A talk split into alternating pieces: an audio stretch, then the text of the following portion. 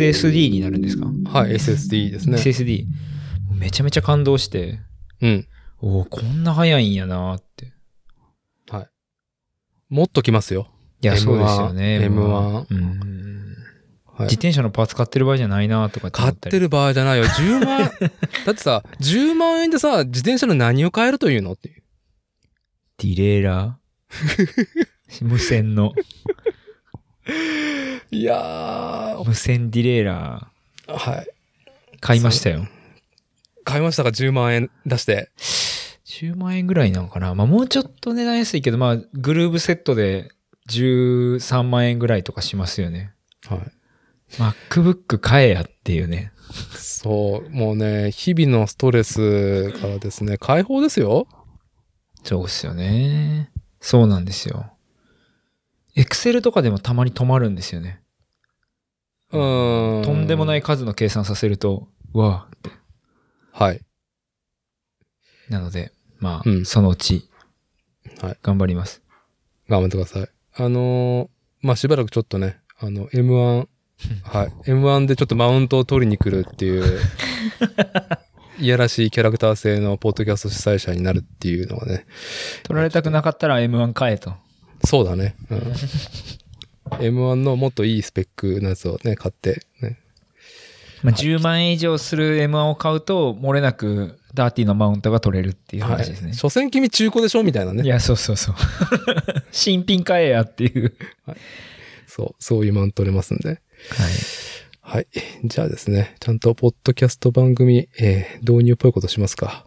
はい。えーっとですね、えー皆さん、えーお聞きの通りですね、えー定例ゲストです。定例ゲストを迎えてのリモート収録の本日は、2021年4月の25日、日曜日、時刻が20時を過ぎたところです。えー私、ポッドキャスト番組主催、DIY 原理主義、えー M1MacBook Book、あ、噛んじゃったな。M1MacBook Air で、えーもう絶好調、えー主催の伊達剛と、本日はですね、えー兵庫県尼崎市のですね、えーシクロクロス会のシドナンシーでおなじみ、えーパンクロック夫妻、えーコッシーハコちゃんを、えーリモート収録に招いての会となります。よろしくお願いします。はい、お願いしま。ますあの、はい。M1MacBook でマウント取るなら、うん。M1MacBook で噛んだら絶対にあかんやろっていう。ああ、もうね、パソコンの処理は早いけど、えーこのね、人間のね、肉体スペックが落ちる一方なんで。パソコン任せかいっていう。はい。いや、なので、そうやって補っ、補ってもらいながらね、我々初老は戦っていくんですよ、このね、厳しい世の中。けど、あの、もう今日 M1MacBook ですでに2回噛んでるんですけどね、収録前からか。俺、はい地味にカウントしてて、うん噛んでるな。はい。はい。はい。あの、あれですよ、行こう行こうっていう気持ちがね、強すぎて、はい。運動会のお父さんが、ね、行こう行こうって気持ち強すぎて、足もつれて、あの、肉離れを起こすみたいな、そんな、あるはい。あるある。まあまあ。はい、M1、M1 ダーティー。はい。M1 立てのね、この自慢話、マウント話は、まあこれぐらいにして。えーっと、本日の、えーっと、コッシーとハコちゃんを迎えてのリモート収録のお題は、まあですね、最近、うちのポッドキャスト、まあ世間話に特化しているんで、いいポッドキャストですね。つ作るをテーマ。はい、作るをテーマにしてるんだけども、まあまあ、あのー作ることはね、定常運転のことなんで、そういうのはちょいちょい出しながらも、基本世間話っていうところで、はい、あのーまずはですね、豆ご飯の話をしましょう。豆ご飯の。いや、あの、前回、前々回で結構こう用意して話してたんで、今日手ぶらなんですよね。いや、もう手ぶら、そう、僕も、いろいろね、その、まあ、しんくんとのリモートだったりとか、まあ、ゲストのとこ伺ったりとか、まあ、コッシーとこうやってリモートするようになっても、いろいろ用意してたんだけど、うんいや、まあ、そろそろもうね、グループ間でいいんじゃないみたいな。グループ世間話間で行けばいいじゃないか、という、あの、方向性で、えそれで用意されたお題目が豆ご飯ですよ。ーうん奥さんまあ、あの、お題目というか、今日なんか豆ご飯、やったぜみたいなことを、箱ちゃん、奥様がつぶやいてて、はい。はいはい。あー、豆ご飯愛好されてる派なんですねっていう。もしかして豆ご飯召し上がらないタイプですか？豆とご飯一緒にしたくない。もう僕はもう豆大好きですよ。豆入ってたらね、あの、嬉しいっていうのでずっと、あの、子供の頃から豆ご飯とですね、歩みを、えー 進んできましたけども、なんかさ、単純にグリーンピースの豆ご飯なんだよね、今回は。あ、そうです。もうただのグリーンピースご飯です。あれみんなさ、汗臭いっつって、なんか嫌がるじゃない？汗臭い？汗臭い。ああ、まあ、豆とし、しうん豆の匂い。ちょっとわかるかも。言われてみれば。てか今回豆ご飯炊いて、いや、一はい回君、椅子に確認したんですけど、一回椅子にグリーンピースご飯そんな好きじゃないって言われた記憶があって。ああ、言った言った。あ、そうだよね。うん、うん言った言った。でもこの前炊い炊いていいって言ったら普通にいいよって言われたから、あれって思って。まあ普通に炊いたんですけど。グリーンピースが、グリーンピース単体伊達さん好きですか？ああ、もう、昔からこよなく愛してるよ。あの、あシューマイに乗ってるやつから、はあの、チャーハンの上にちょんちょんちょんって乗ってるやつ、すごくね、あの、うんうん僕は子供の頃はよく目にしてたんですけども、うん。一回グリーンピースって淘汰されてたと思うよ。え？あの、存在意義がですね、はい。あの、問われ、うん、なんかこう、迫害されてた歴史が僕あると思うんですよ。あるあるあるあるグリーンピースって。あるある。めっちゃあるよ。いや、なんかね、これってグリーンピースが美味しいかどうかとかの話じゃなくて、うん。給食で残すっていうアニメとかの描写に必ずグリーンピースが出てくる。なんか、ああ、出てきてたね。だからグリーンピースっていうのはみんなが嫌うもの。それこそピーマンとか、なんか、そういう食べ物と同じ属性っていう俺も印象やってん。で、まあ、そんなに単体で食っても美味しくなかったから、あ、俺も、いわゆる皆さんと同じくグリーンピースあんまり好きじゃないなっていう印象はあった。うん。はい。でうん、だから豆ご飯って言われても、全然ピンとこうへんし、うーんぐらいやったけど、多分ね、その、嫌い嫌いと言いながら、だいぶ前に炊いたら、ごっつ美味しかったん。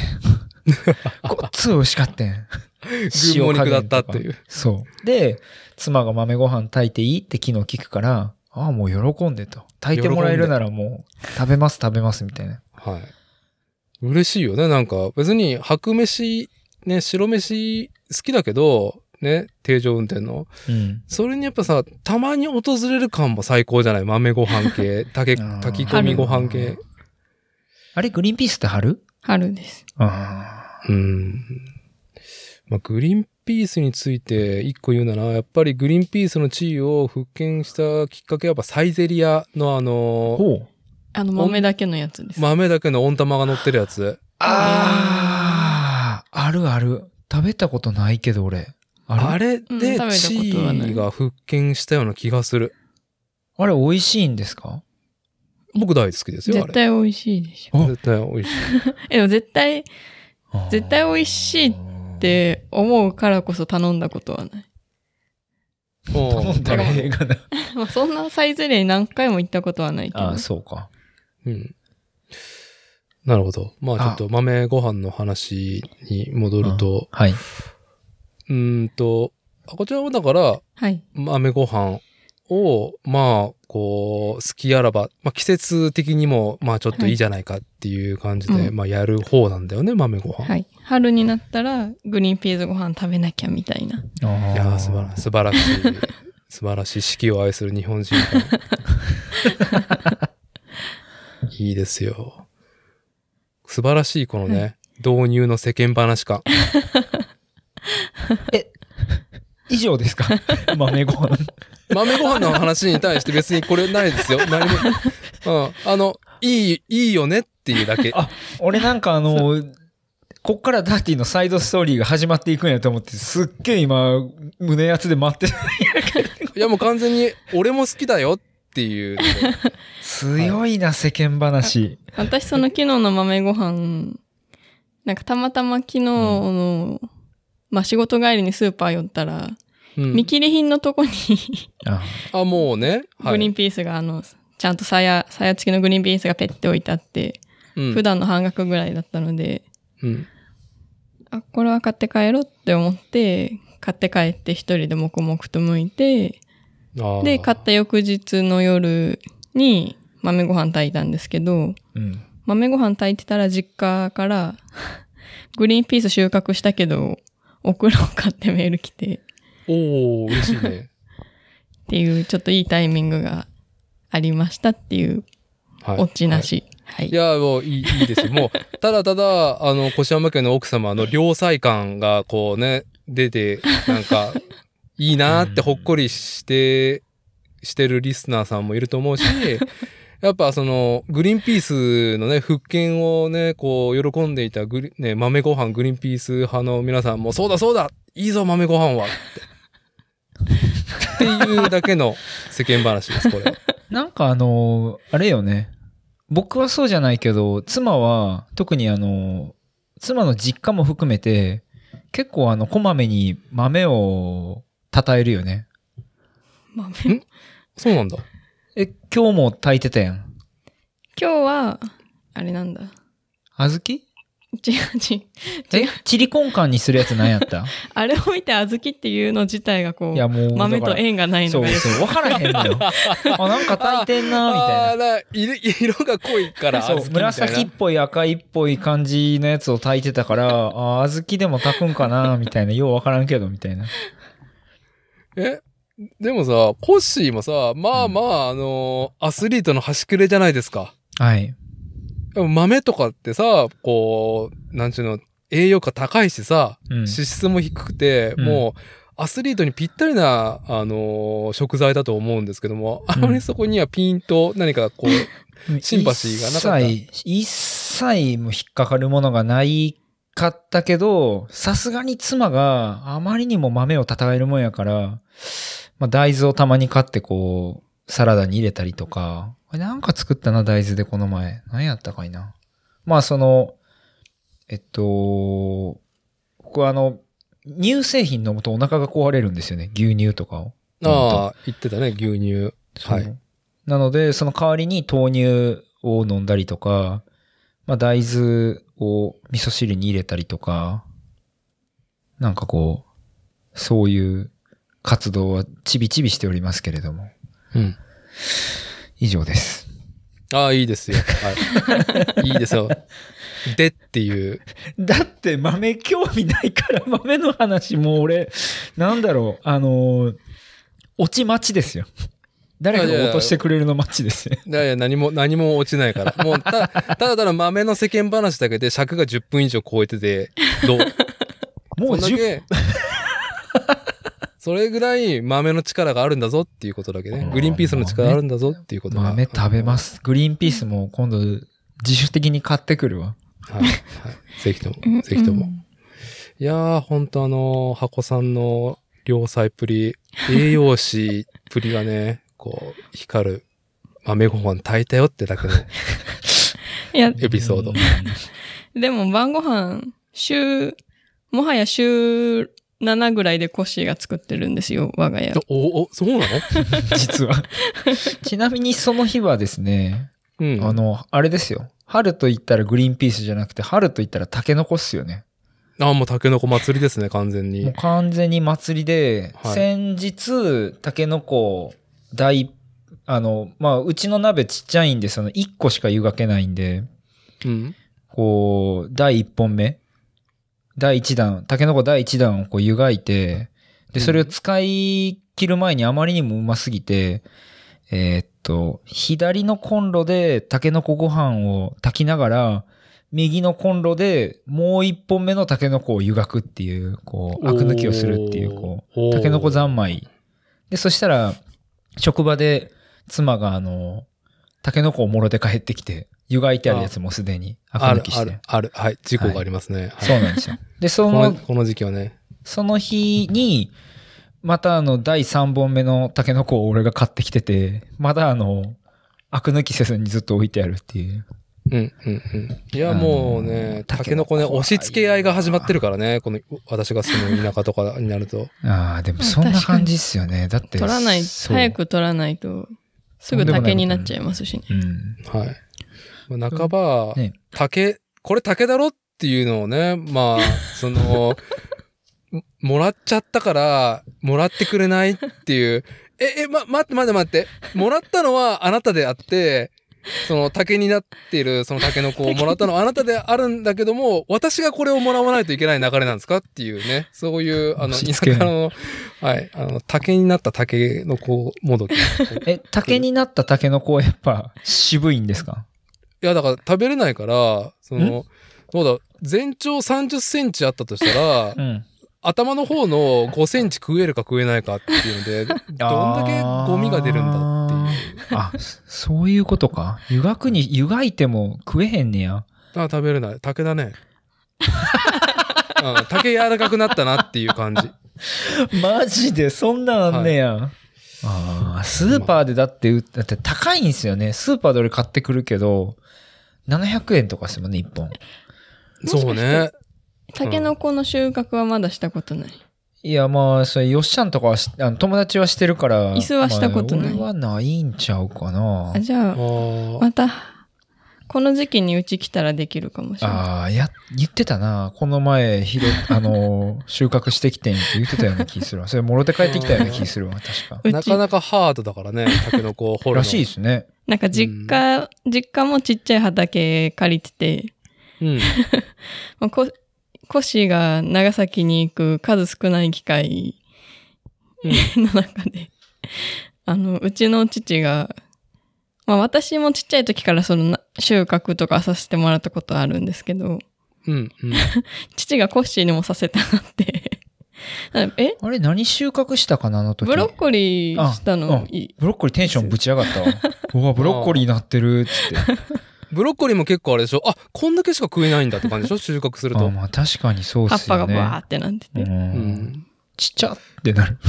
で、あなんか畑の上に、あ、ごめん。おいおいおい。畑の上に竹やぶがあって、うん。なんかそこは、多分人の土地なんですけど、まあでも、竹のとこってあの、大変じゃないですか？手手入れというかいやもう。いや、竹は害でしかないからね、あれ。だから、その隣の人に頼まれて竹を抜く、竹の子を自自由にみたいな。竹の子自由にあ取掘ってください、ってみたいに言われて。うん。時々収穫してます。あの、なんか専用のクワとか使ってるんですか？かいや、もう普通のクワでガッガッってああ。取るときは。もう、うちはもう今年ついに、あの、1万円ちょっとぐらいのいいクワを買ってしまったからね。タケノコ掘り用の。専用のクワがあるんですか？あのね、幅がすごく狭いの。あああ、余計なところを掘らんで済むんや。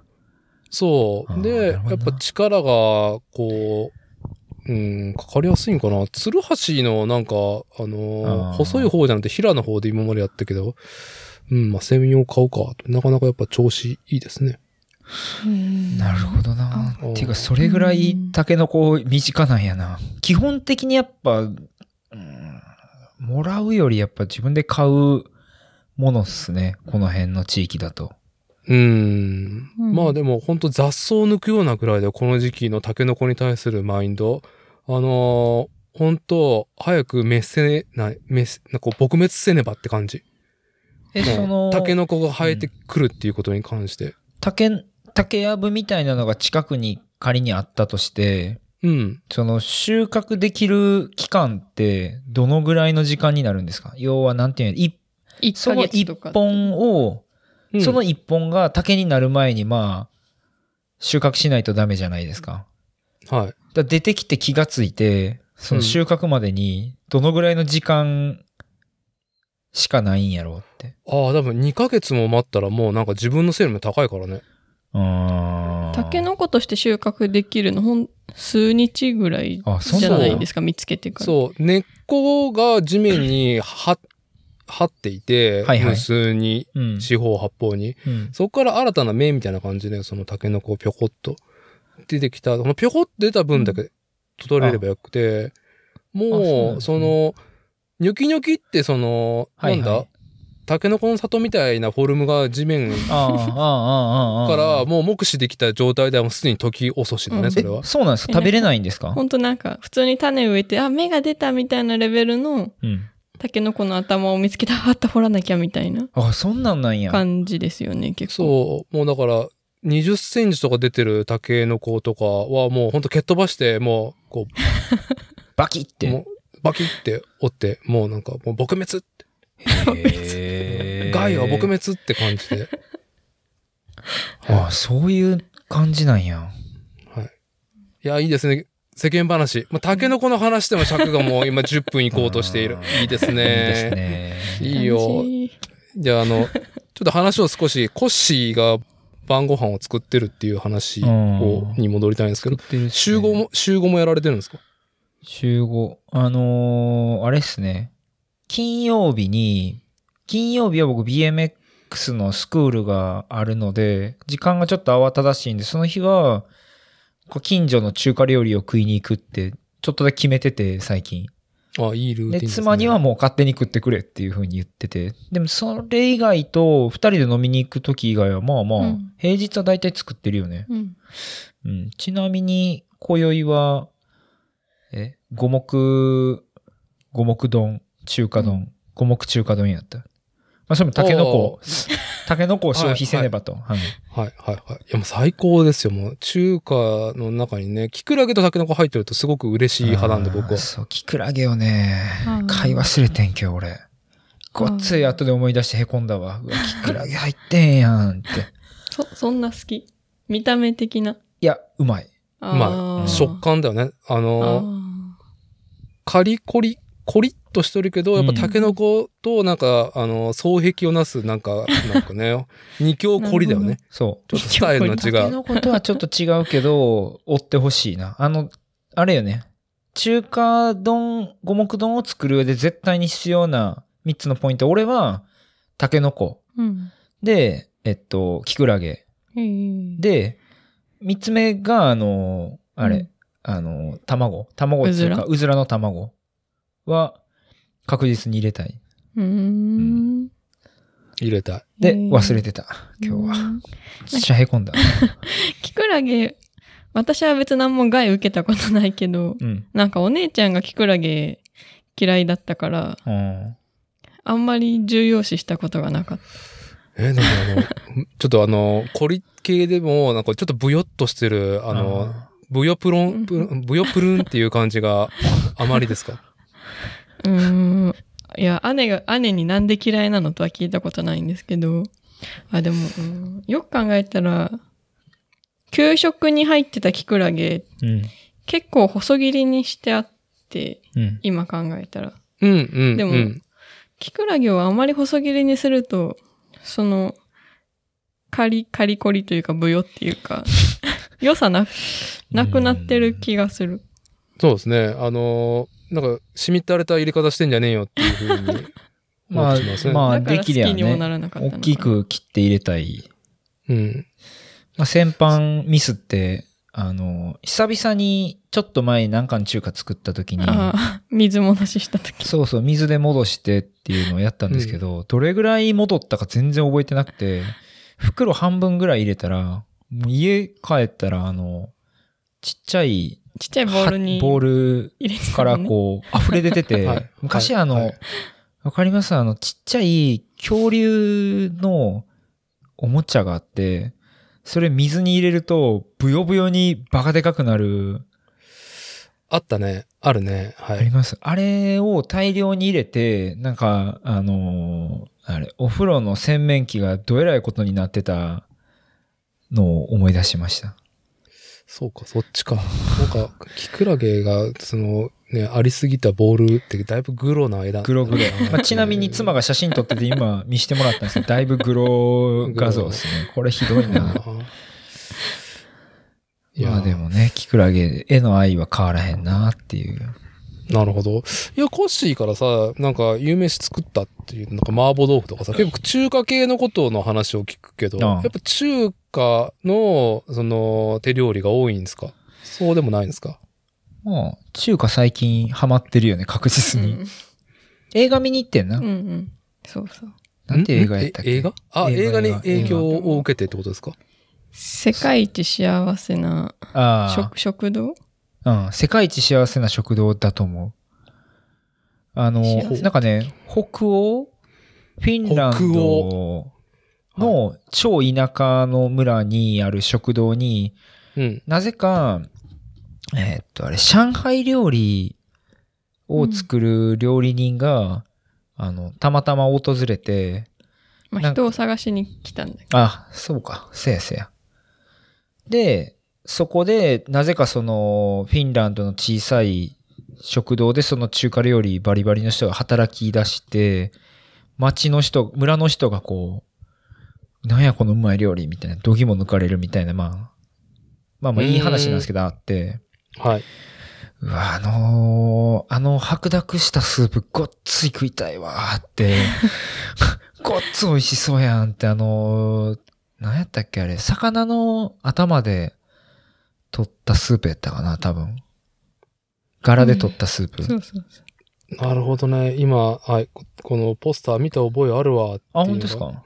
うん。でも中華料理だというイメージがなかったんだけど、まあさ、こう、スンとおしゃれ感のある北欧にさ、うん。まあガチの中華の人が来るんだよね、要は。そう、もう全くそのニュアンスです。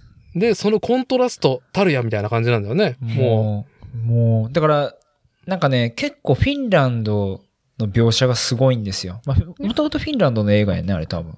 うん。まあでも、お、おしゃれっていう感じではないけど、まあサウナとかは出てくるけおしゃれっつうど。かあの、フィンランドの自大自然、そう、大自然豊かで水がきれいな土地でみたいな描写はすごい強かった。そこう、に、うんなんか、結構こう、あのー鉄鍋を振り回すみたいな描写もあって。あ、いいですね。いいコントラストですね。な、みたいな。うん。あ、これ公開されたばっかりの2月なんだね、今年の。あ、そうです。最近です。でそれまでは、まあなんか結構ありきたりな料理を、まあ、あの、各方面に怒られそうですけど、クックパッド見ながら作ってて、あれ食いたいな、つったらクックパッド見たりとか、いやいやいやいや、もうそれはあれですよ。あの、インターネットの活用法としてはね、素晴らしい。うちの妻もやっぱね、インターネット活用法の一つとして、うん。料理を作ってる節があるんで。ああ、いや、そう、いいんですけどね、なんか、これあの、おませに言われても、よう、俺の話、うんおませの話が出てくるんですけど、ああ、いいですよ。あの、おませフォロワーのね、越山さんですから。ファンファンはですからね。あの、クックパッドは料理じゃないっていうの ああ、なるほど。そういう哲学を提示されて。いやね、おませの料理に対する愛はすごいので、その当時からもう滲み出てたんですけど、そうですね。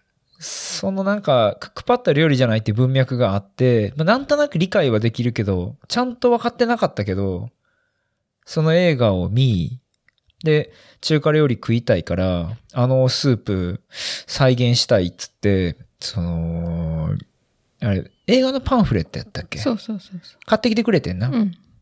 いや、そこにレシピ載ってるから作ろうっつって、まあ一応作ったら、下準備とか結構ちゃんとしたらめちゃうまくて、お、ええぞええぞっつって。そしたら、いや、こんなん買ってやってんけど、つって中華料理の、あの、レシピ本を妻が出してきてくれて、うんうんおーちょっと、ちょっとめんどくさいなって正直思いながら、こう、騙されたようにこう作ったら、なんか、どれ作ってもめちゃくちゃうまく作れるんですよ。うーん、なるほど。伊達さん料理されます？いや、僕は、あの、やるプレイヤーがいない時には立ち上がるタイプです。あ あ。はいだからできなくはない。できなくはない。うんうん。あの、勘を取り戻すまでが何だっけみたいな感じ。ああ、ありますよね。そう。で、まあ、基本、妻なんだけど、まあ、ちらっと言ったように、あの、妻もインターネット愛好家なんで、はい。まあ、あの、集合値としてのインターネットの活用法？で、一番健全なのは料理だと僕はこう思っていて、はい健全、なんだろう。健全性が高いかな？うんうんうん、あの、シェアされてる情報としては。うんで、なんかすごく手間のかかる料理をやるんではなく、いかに簡単に、うんまあ電子レンジとかちょっとした調味料を使うと、こんだけクソうまく、クソうまい料理ができるみたいなっていうのが、はいはいはい。ツイッターとか、そう、クックパッドも、まあ妻に言わせると、いい時代は終わったっていう。外れ多いって私も聞きそう、あますけど。の、ゴミレシピにまみれていると。だからいつも妻はタンブラー、ツイッターとか、その他、その他の、なんかその、いいレシピが転がっているフロンティアをはい求め、インターネットと接続してるね、彼女は。今す、今まあ僕的に結構こう、波動が高いレシピサイトは、あの、白ご飯 .com、お、そんな感じ白ご飯 .com。まあ、ここのレシピは作って大体外れがない気がする。というか、ちゃんとちゃんと書いてある。で、その、いわゆるちゃんとって何なんかっつうと、あの、クックパッド見てたら、とにかくその、時短にすることが最優先であり、うん。なんかね、出来上がりの見た目と味は結構二の次みたいな。で、特に、私も作ってみましたの、あの、下の、さ、うんうんなんていうの？こう出来上がりコがメ、ントじゃない。そうそう。もうことごとく見栄えが悪い。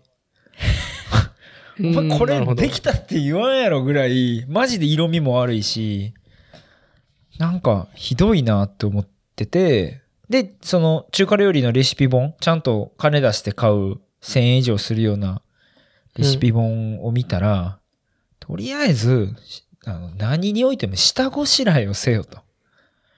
なるほど。レシピがだいたい4行とかぐらいにまたがってこう書いてあるんですよね。ページ。はいで、そのうちの4行あるうちの、えっと、1行はまあその、シェフのコメントなんですけど、3行まあ作り方なんですけど、もう半分以上、1.8行、2行ぐらい、あの、下ごしらえに関することだったりとかするんですよね。なるほど。あ、今見てますよ。なるほど。はい。豚、豚を焼くんやったら、とりあえずし、あの、叩いて下味つけとけとか、うんうん、小麦粉を先にまぶせとか、今お気に入りの中華レシピ本ね。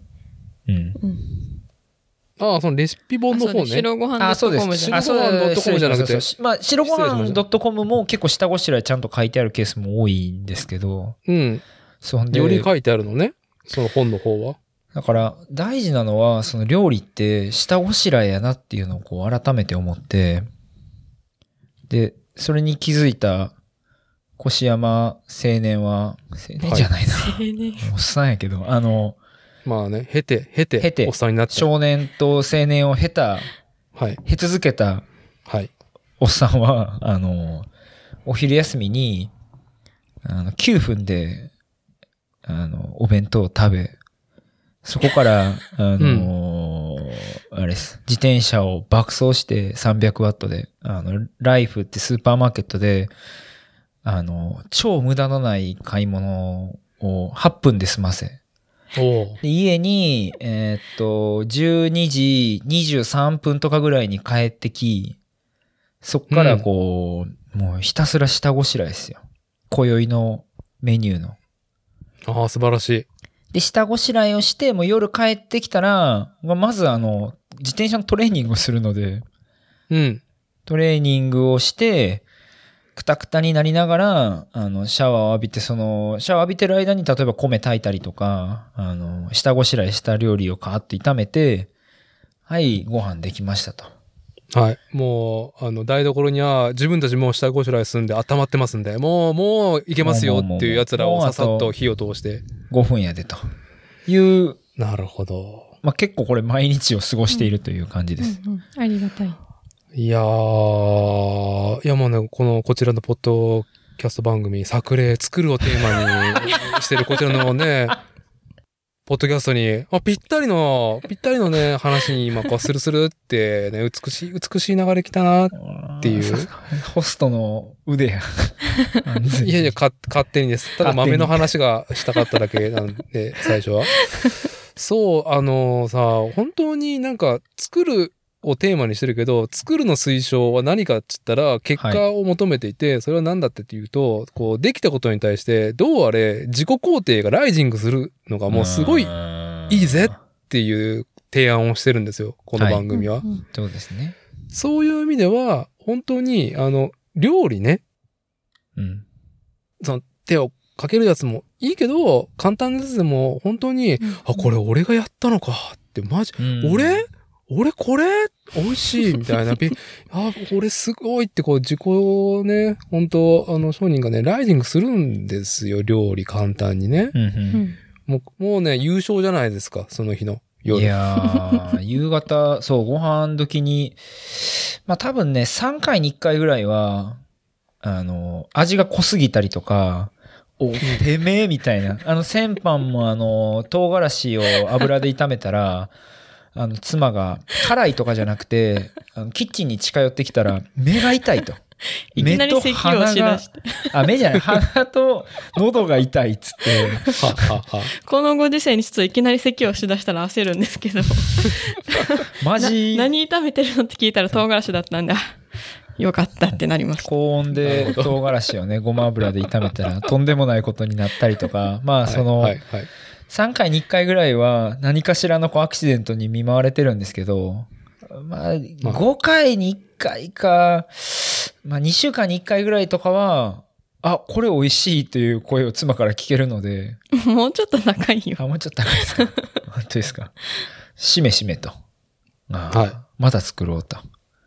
いうところで、あの、こう、夫婦間のこう仲がライジングしているなという。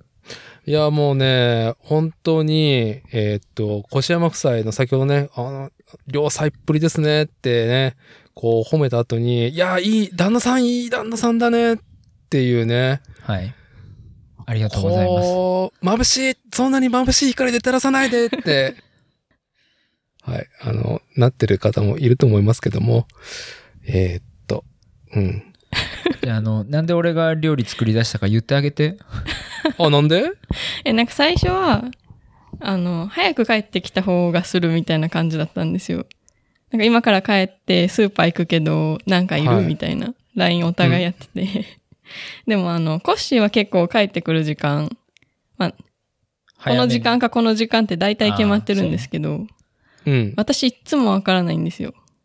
っていうのがまあ結構あの、ああ、そうなんだ。職場の気遣いじゃないんですけど、みたいな感じで結構まちまちで、ちょっと何時に帰帰るってコシに聞かれてもわかんないとか、言った時間から30分遅かったりとか、あって、なんかこう、だんだんコッシーが、こう時間が、時間がわからないと、まあ、そのローラーするかしないかとか、予定が組めないみたいなのにイライラしだして、まあ、あとね、お腹減ってイライラするとかね。予定が決まらないのとお腹が空くのでイライラしだして、で、コッシーがもう、これはもう自分が 作った方が、こう、いろいろ安泰だぞっていうのを考え始めて、いや、もうそれはいいですよ。DIY 原理主義ですよ。こうね、そこの問題は自ら解決せねばっていうう。んでそこから気づいたらな、コッシーが晩ご飯担当みたいに。俺は、あの、洗濯物を完全に放棄して、あの、俺は料理担当やって言い張って、あの、んほら、俺が料理作ったらええやろって美味しいって言った時は、こう、値打ちをこくんですけど、うんいや別にせんわけではないし、っていう、こう、若干のこう、怪しい夫婦感もありながら、まあ、ぼちぼちとやっております。まあ、俺のわがままでやってるっていうだけです。まあ、コッシーの性格的にも、そうやって、ちょっと、あのーなんだ？ロジックじゃねえや。こう、一日の行動メニューを、うんタスクをこう、決めて、それをこう、消化していくのが結構好きなタイプじゃない？そうなんでだすよね。段取りを。そう、段取りいる。段取り本当に。夕段方取、夕方以降の段取りが組めないから、もう料理を段取りに加えてしまったみたいな。はい。その方が、あの、問題解決し、みんなハッピーではなかろうかと。いや、もうね、自分でも全然良くないって思ってるんですけど、この段取り魔じゃなくて、段取り魔ってすごい段取りがきっちりしてる人のことを言うと思うんですけど、ただただ自分のスケジュールが決まらないと全く動けないとか、勝手にストレスを溜める人なんで、いや、まあ、うん、うん、それ少なくないと思うけどね、そういう人は。ちょっと自分で他人と比較すると、こう、あまりにもそれが、なんだろうな、過敏すぎるというか、カードすぎるというか、分かっちゃいるけど、でもまあ、まあ、自分で料理を作るに至るみたいな。なるほどね。はい。ぼちぼち。いやいやいや、いいお話伺いました。はい、本当に。うん。みんな結婚すればっていう。結婚している人からのマウントっていう。いや、みんなね、ハッピーになろうよっていう。えーっとね、そう、まあこの世間話はまあさておきで、はいさておきっていうか、まあまあ、いい尺で世間話したなっていうので、そろそろ一個、ちょっと今日のお題を、えーっと、進めていきたいっていうかね。うん。はい僕がね、本当にコッシーに車買いたいんだけど、なんかちょっと聞かせて話っていうことが一件ありまして、はい。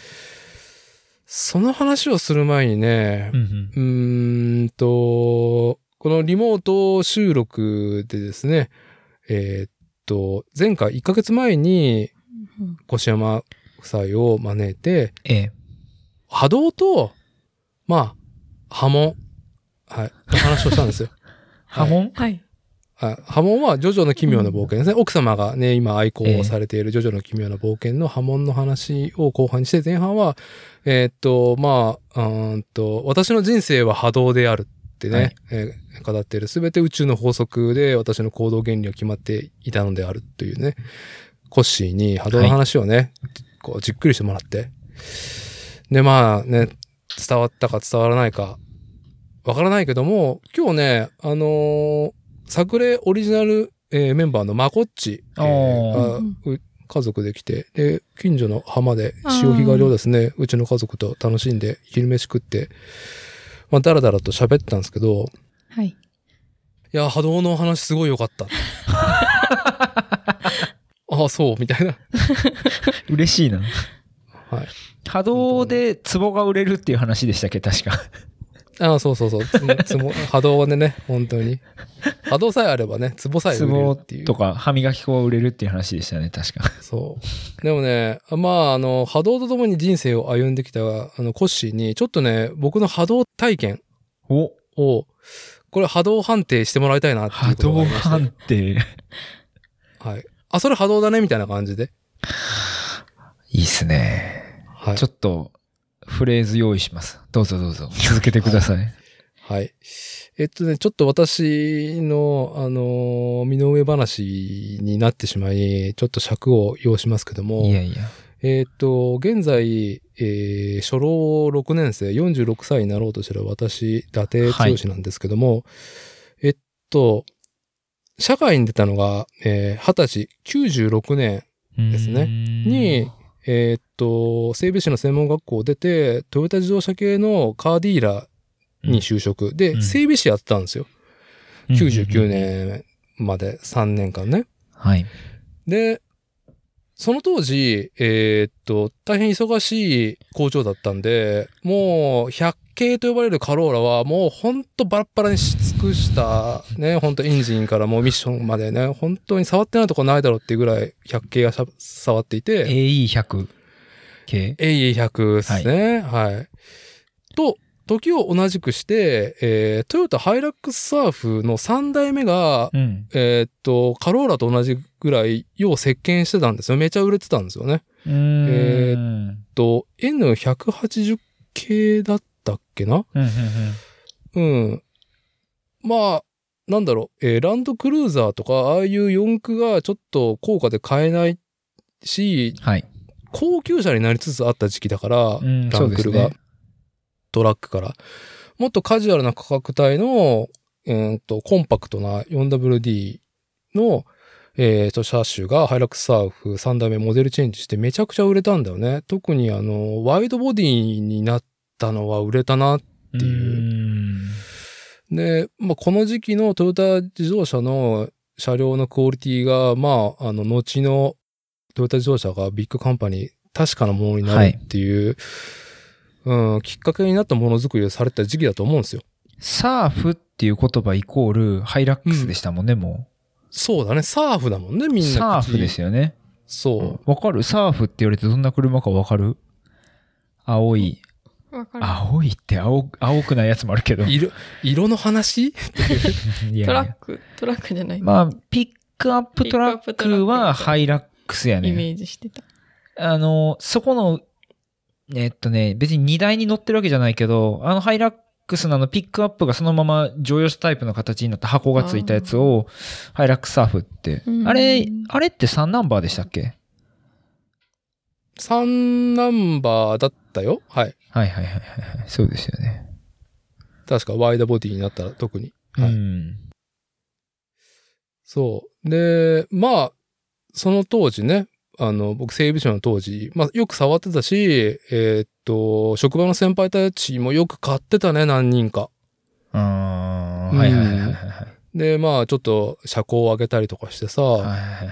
こう、ツインチのタイヤ履かせてっていうのが、まあ、ちょっとしたブームになっていった。まあ、トヨタ自動車の歴史の中で、名車の一台と言っても過言ではない車だと思うんですよ、サーフって。うんうん、そうですね。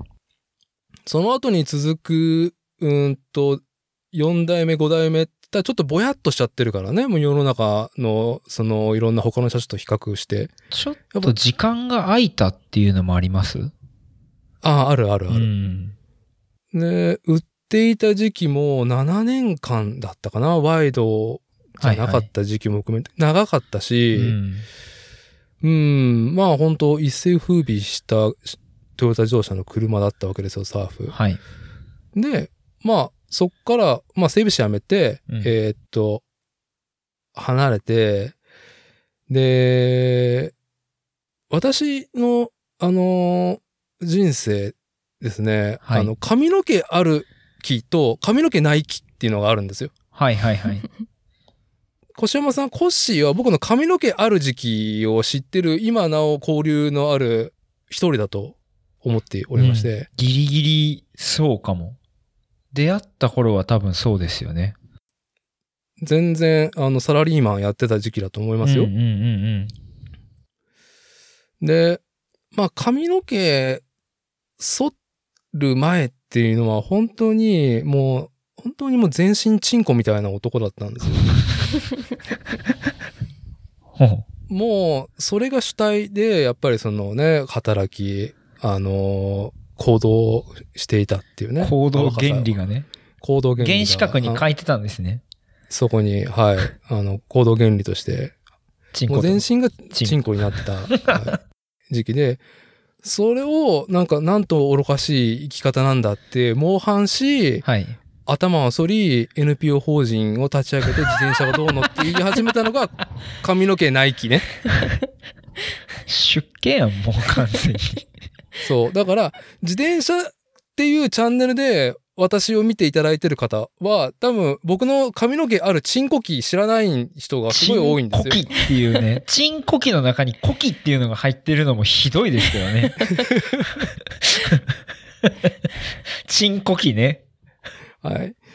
で、あの、髪の毛歩きに、はい。まあ、ありがたいことに、まあ3回ほど結婚っていう、その、なんだろう、ワードが、はい、えーっと、議題に上がる、ね瞬間がありまして、はい。はい。で、まあ、あの、3回目だったかな ?3 回目、本当に僕が出家する前ですよ。はい。もう、3回目の、その、結婚するか否かっていうことが、まあちょっと、あの、なしになってしまったというか、チンコキあの後半ですね。はい。あのーその当時お付き合いしてた方と、あのーユニット解散してしまったことを機に、私は髪をね、剃るんですけどもあ、その女性が持っていたのがサーフだったんですよ。う んなるほど。なるほど。はい。はい。銀色のサーフだったんですよ。ワイドボディの。はいはいはいはい。わかりますわかります。はい。で、まあ、出家してからの私は、やっぱりね、NPO とか立ち上げたりとかさ、自転車でどうのっていうので、もう私はもう本当にもう、もう女性とそういうことはもうなんか抜きにして、やっぱね、良き世界をね、築き上げていくことに、ちょっと身を投じようみたいな、うん。まあまあ、そういう出家マインドでいたんですけども、結果、まあちょっと、あのー今の妻と出会い、えー結婚に、えー至って、まあ、早5年っていう現在なんですけども、いや、まあ、その、その彼女、妻と会った時に、まあ、ちょっと衝撃が走りましたよね。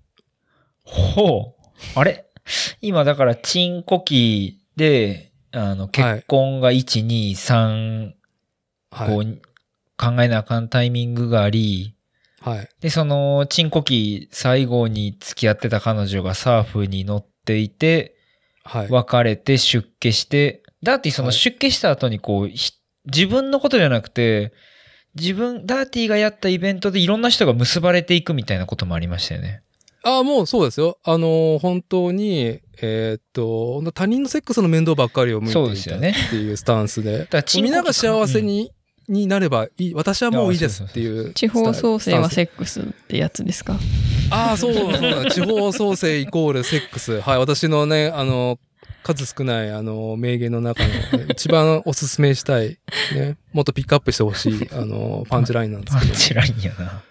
はい。えーで、えーっと、時を経てですね、まあ、あの、お付き合いする方もいる、まあ、とにかく女性と何かっていうことはね、もう、うんあの、なしにして、まあ、その自転車がどうのって身を投じてる中に、はい。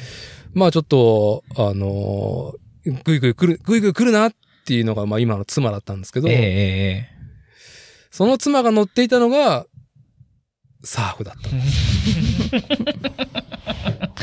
た。しかも銀色。ええうわーそうや。やったんや。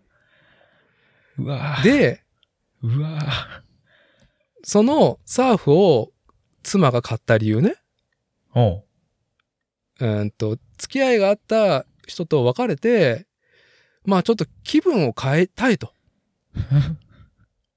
思いね。はい。はい。えーっと、車を買ったのが2010年。はい、5月。そして私と出会ったのが2010年6月。1ヶ月後なんですよ。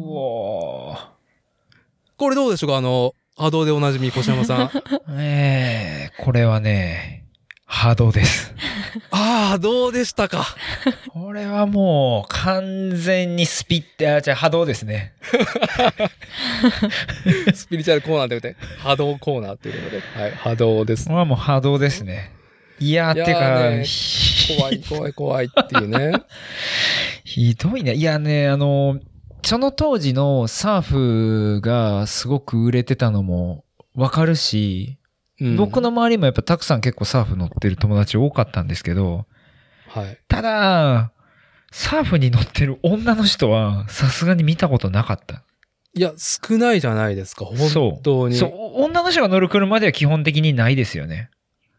で、ちょっと、その、四駆に女性が乗るっていうはい何かスタイルが、最近はちょっと確立してるなっあていうのは感じるけど、はい当時ね、ほんと2010年。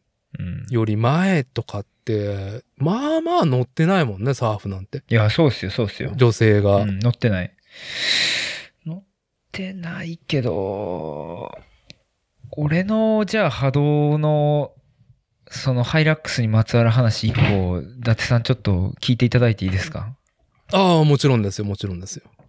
そのね、銀色のハイラックスサーフよく覚えてて、なんでかっていうと、はいあの、中津川に、えーで、イベントをした時に、はい。確かその、ダーティーの、えーその時結婚してはったんかな？ちょっとわかんないけど、彼女、結婚してないですよ。ああ、はい。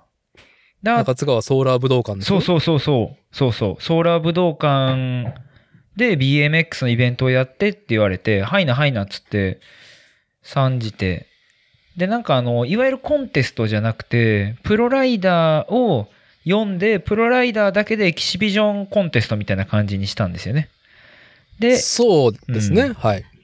で、もうおなじみ、伊達さんを MC に招いて、中津川でやるっつって。で、結構伊達さんにいろんなことをお願いしてて、あの、イベント盛り上げたいからっつって、その、なんだろう、ハイエアコンテストしたいっていう話をした。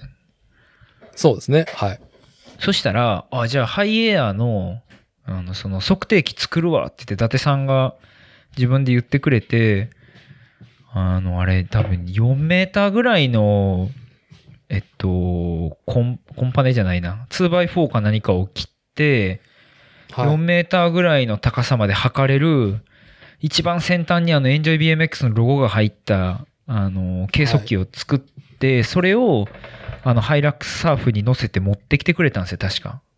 そうですね。はい。そうですよね。で、それ、俺、ダーティーの車やと思ったら、何のことはない、その、今の奥さんの車やって聞いて、ええー、と思って。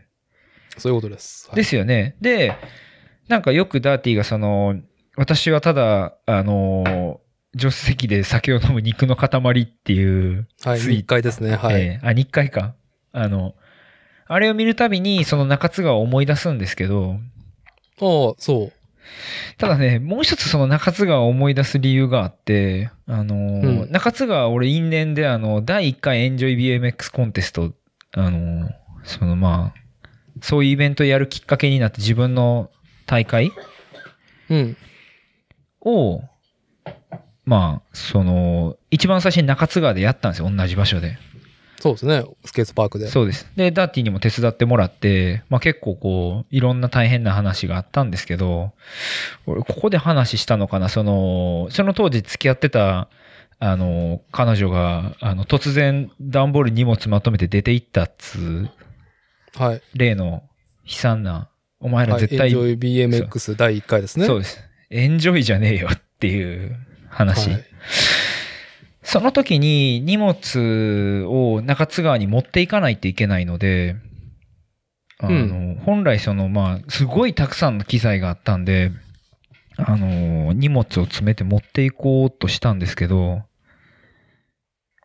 本当その彼女が車好きで車乗って、え、乗ってた車に積んで持っていこうと思ってたんですけど、それが彼女が乗ってたハイラックスやったんですよね。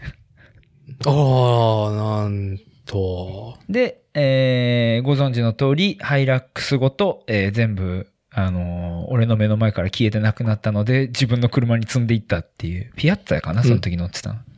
そうですね。いい車乗ってましたね。ハイラックスね、ごっつい嫌いなんですよ、だから。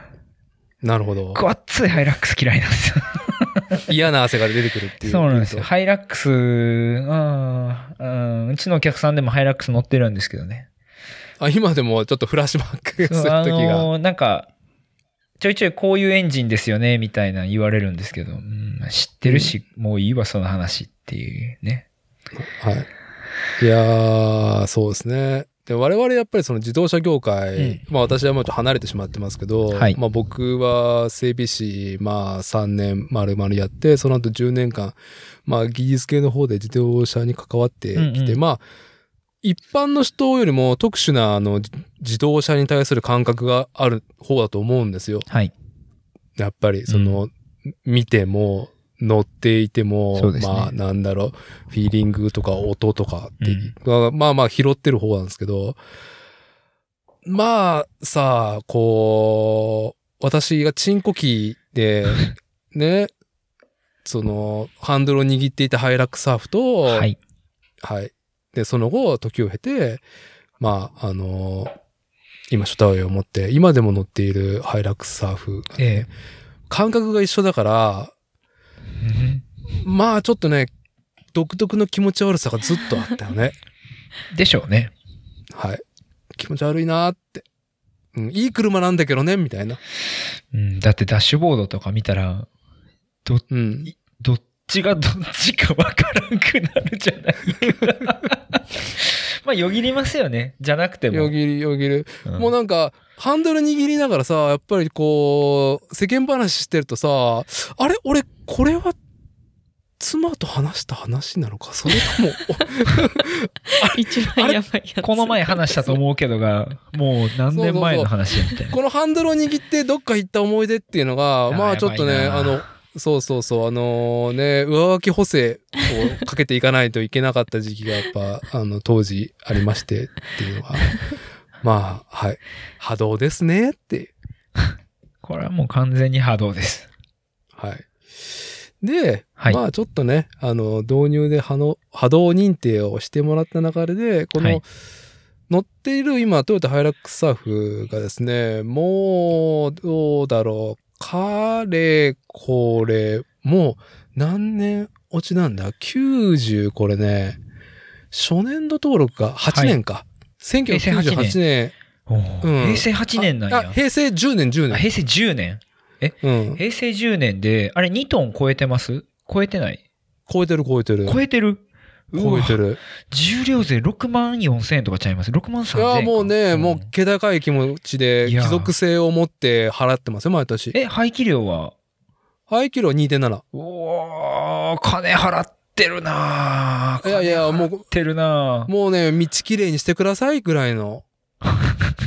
税金で、はい、重量税で道きれいにしてくださいぐらいのね、心意気でなんかね、払っているし、まあ、古い車だと、やっぱりそうやってね、あの、右肩上がりで上がってるからね、今、税金が。いやー、とんでもないですよ。軽自動車、えー、6600円。今、最新の車買ったらもう0円か5000円ですよ、重量税なんて。で、そうですね。えー、13年以上でも8200円。で、これが普通車になると、急に16,400円になったり、1500キロまでで24,600円。はい。で、2トン超えたら、なんぼや4万1000円。18年経ったら6万3000円ですよ。そうです。車検屋なんでね、パッとはい出してきますよ。さすがですね。この不要な情報を頼頼もしい。はい。それをね、はい。ついにで、で、あのーまあまあ、その大事にしてるというか、別にいい車うん。だし、いや、いい車ですよ。はい。で、逆に2.7リッターっていう、そのエンジンっていうのも今なかなかなくなってしまってるから、直 4?V6? 直4ああ、直4 2.7なんてなかなかないっすよね。ないから、やっぱね、あのー本当に、ああ、いいトルク感あるなってね、うん、なんか最近、最近の本当にね、あのーね、その、そのシリンダー、そんなし細いシリンダーでいいのみたいなエンジンばっかりがね、こう、体勢を占める中ですね、あのーいっぱい、いっぱいガソリン食って、いっぱい税金払ってるんですけど、うん。あの、色を塗り直そうと思ってね、妻がちょっと、あの、ハゲてきてるから。はい。で、ホイールも、まあ昔のアルミホイール純正のやつだから、まあ、アルミホイールもな、やっぱ純正探して、綺麗なやつ履かし直すのもな、すねすごくね、もうすごくね、こう、オリジナルのまま、こう、綺麗にしてると、やっぱ、スタイルとしては美しいじゃないですかそう。ですね。あの世代は。はい。でね、いろいろ試算してみたんですよ。どれぐらいかかるかう。ん。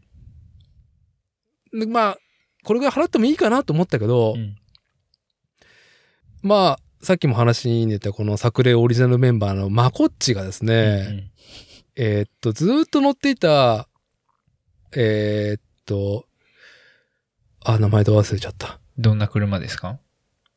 うん、箱です、箱です。うんえーっと、タウンエースじゃなくて、ハイエースか。ああ、はいです。はい。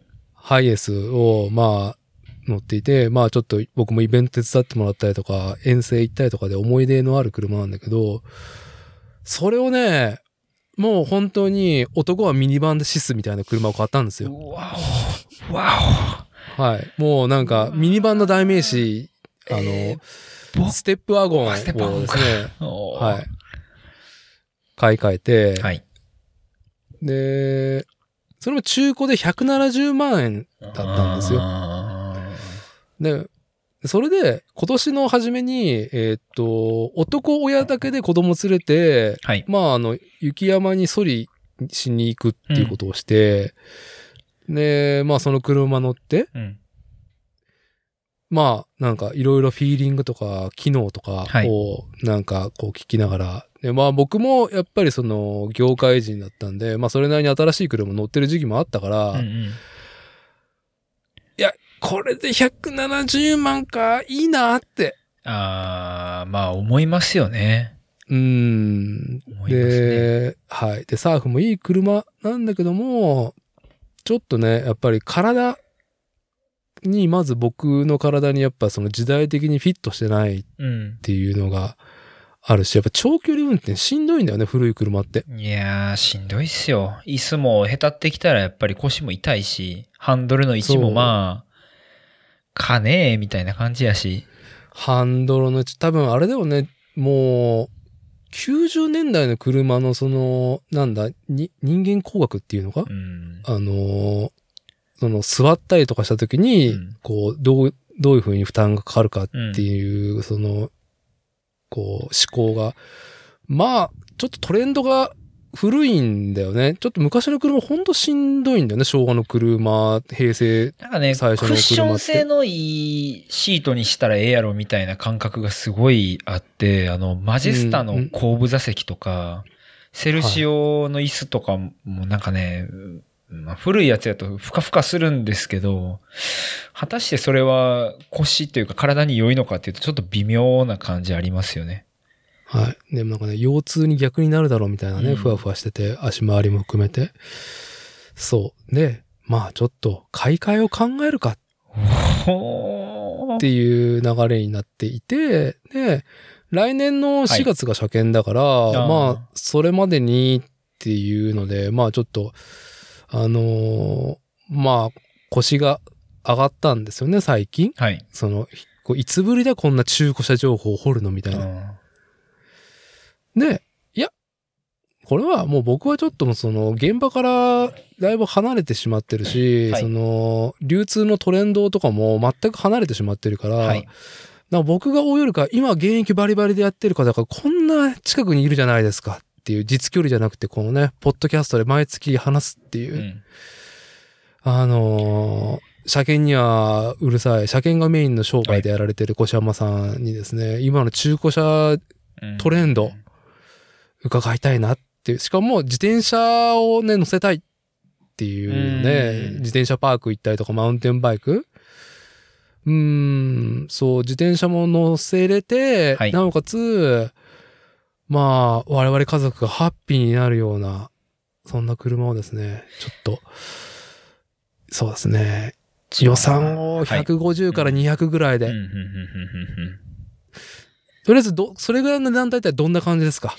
大きく言って。そうですね。じゃあちょっと無条件で、まず、あの、何も聞かない状態で一個おすすめしたい熱い車があるんですけど、いいですかね？ああ、お願いします。あのー BMX いい話的な発想なんですけど、こうあのはい当時、あのーキッズクラスで優勝したうん。中村リム君。はい。彼が最近車ゲットしまして、おお。インスタに上げてたんですよね。おー車あんな小さかった。そうっすよあんな。小さかったり。リム君が。車車を運転するんですよね車を運転。この前19になったらしいですよ。ああ、大きくなられましたそうなね。んですよ。でね、はい書いてあるんですよ。こう、マイファーストカーって、真っ白な車、うん乗用車。はい。トヨタさん、ありがとうございますって書いてあるんですよね。おおえっと、ちょっと見えるかな、これ。あ、いい車ですね。ハイラックスって言って。ハイラックス。いい車ですね。だってね、これ、リムさんにあやかって、もう3回目のハイラックスいかがですか？ああ、このね、もう、もはや、はいその、ラブ4にも言えることなんだけど、はい。もはやそれはハイラックスではないだろう。まあもはやもうラブ4じゃないだろうっていううん錯覚になってんだよね、そうですね。両方とも。ていうかね、今の車全部それ、もうシビックじゃないし、あの、ハイラックスじゃないし、確かにラブ4でもないし、全部めちゃめちゃなんですよね、サイズ感が。いやー、で憧れるよ。もうさ、ピックアップトラックだもんうんね。そうなんもうハイラックス。あの、アメリカのトレンドのサイズ。ズ感で、あーいや、それ買えるんだったら欲しい。買うわ。いや、全然、全然いいよ。現行のハイラックス。いやね、まあ、ただこれは、トヨタさんありがとうございますが、こう一番、まあ、そうですよあのパンね。チラインになってて、その下にどっかの BMX ライダーがコメントで、ヘルイエートヨタって書いてあって。まあ、はい、あのーとりあえずちょっと余興はこんな感じでよかったでしょうか。まあ、ハイラックスつながりで。全然、もうね、そういうこと言っちゃ、言わないでっていうことをね、やっぱこう、インターネットに書き込んでくれるのが BMX のいいね、ライダー感ですよね、本当に。まあ、本日4代目のハイラックスをこうちょっと登場させたんですけど、まいやいやいやいやいや。あ、まあまあ、ちょっととりあえずハイラックスは置いておいて、はい。あの、なんかちょっとこう、じゃあ、僕一応あの、車検工場兼中古車屋さんでもあるので、お客さんからの要望を聞いて、それっぽい車種を見つけるっていうのはまあこう日常的な話なので、はい。なんかちょっと手がかりが欲しいなと。はい。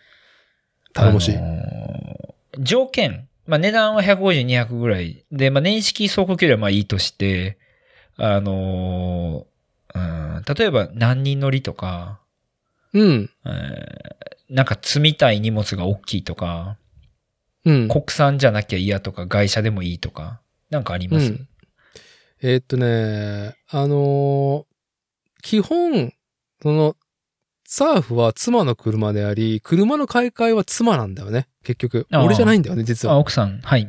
はい。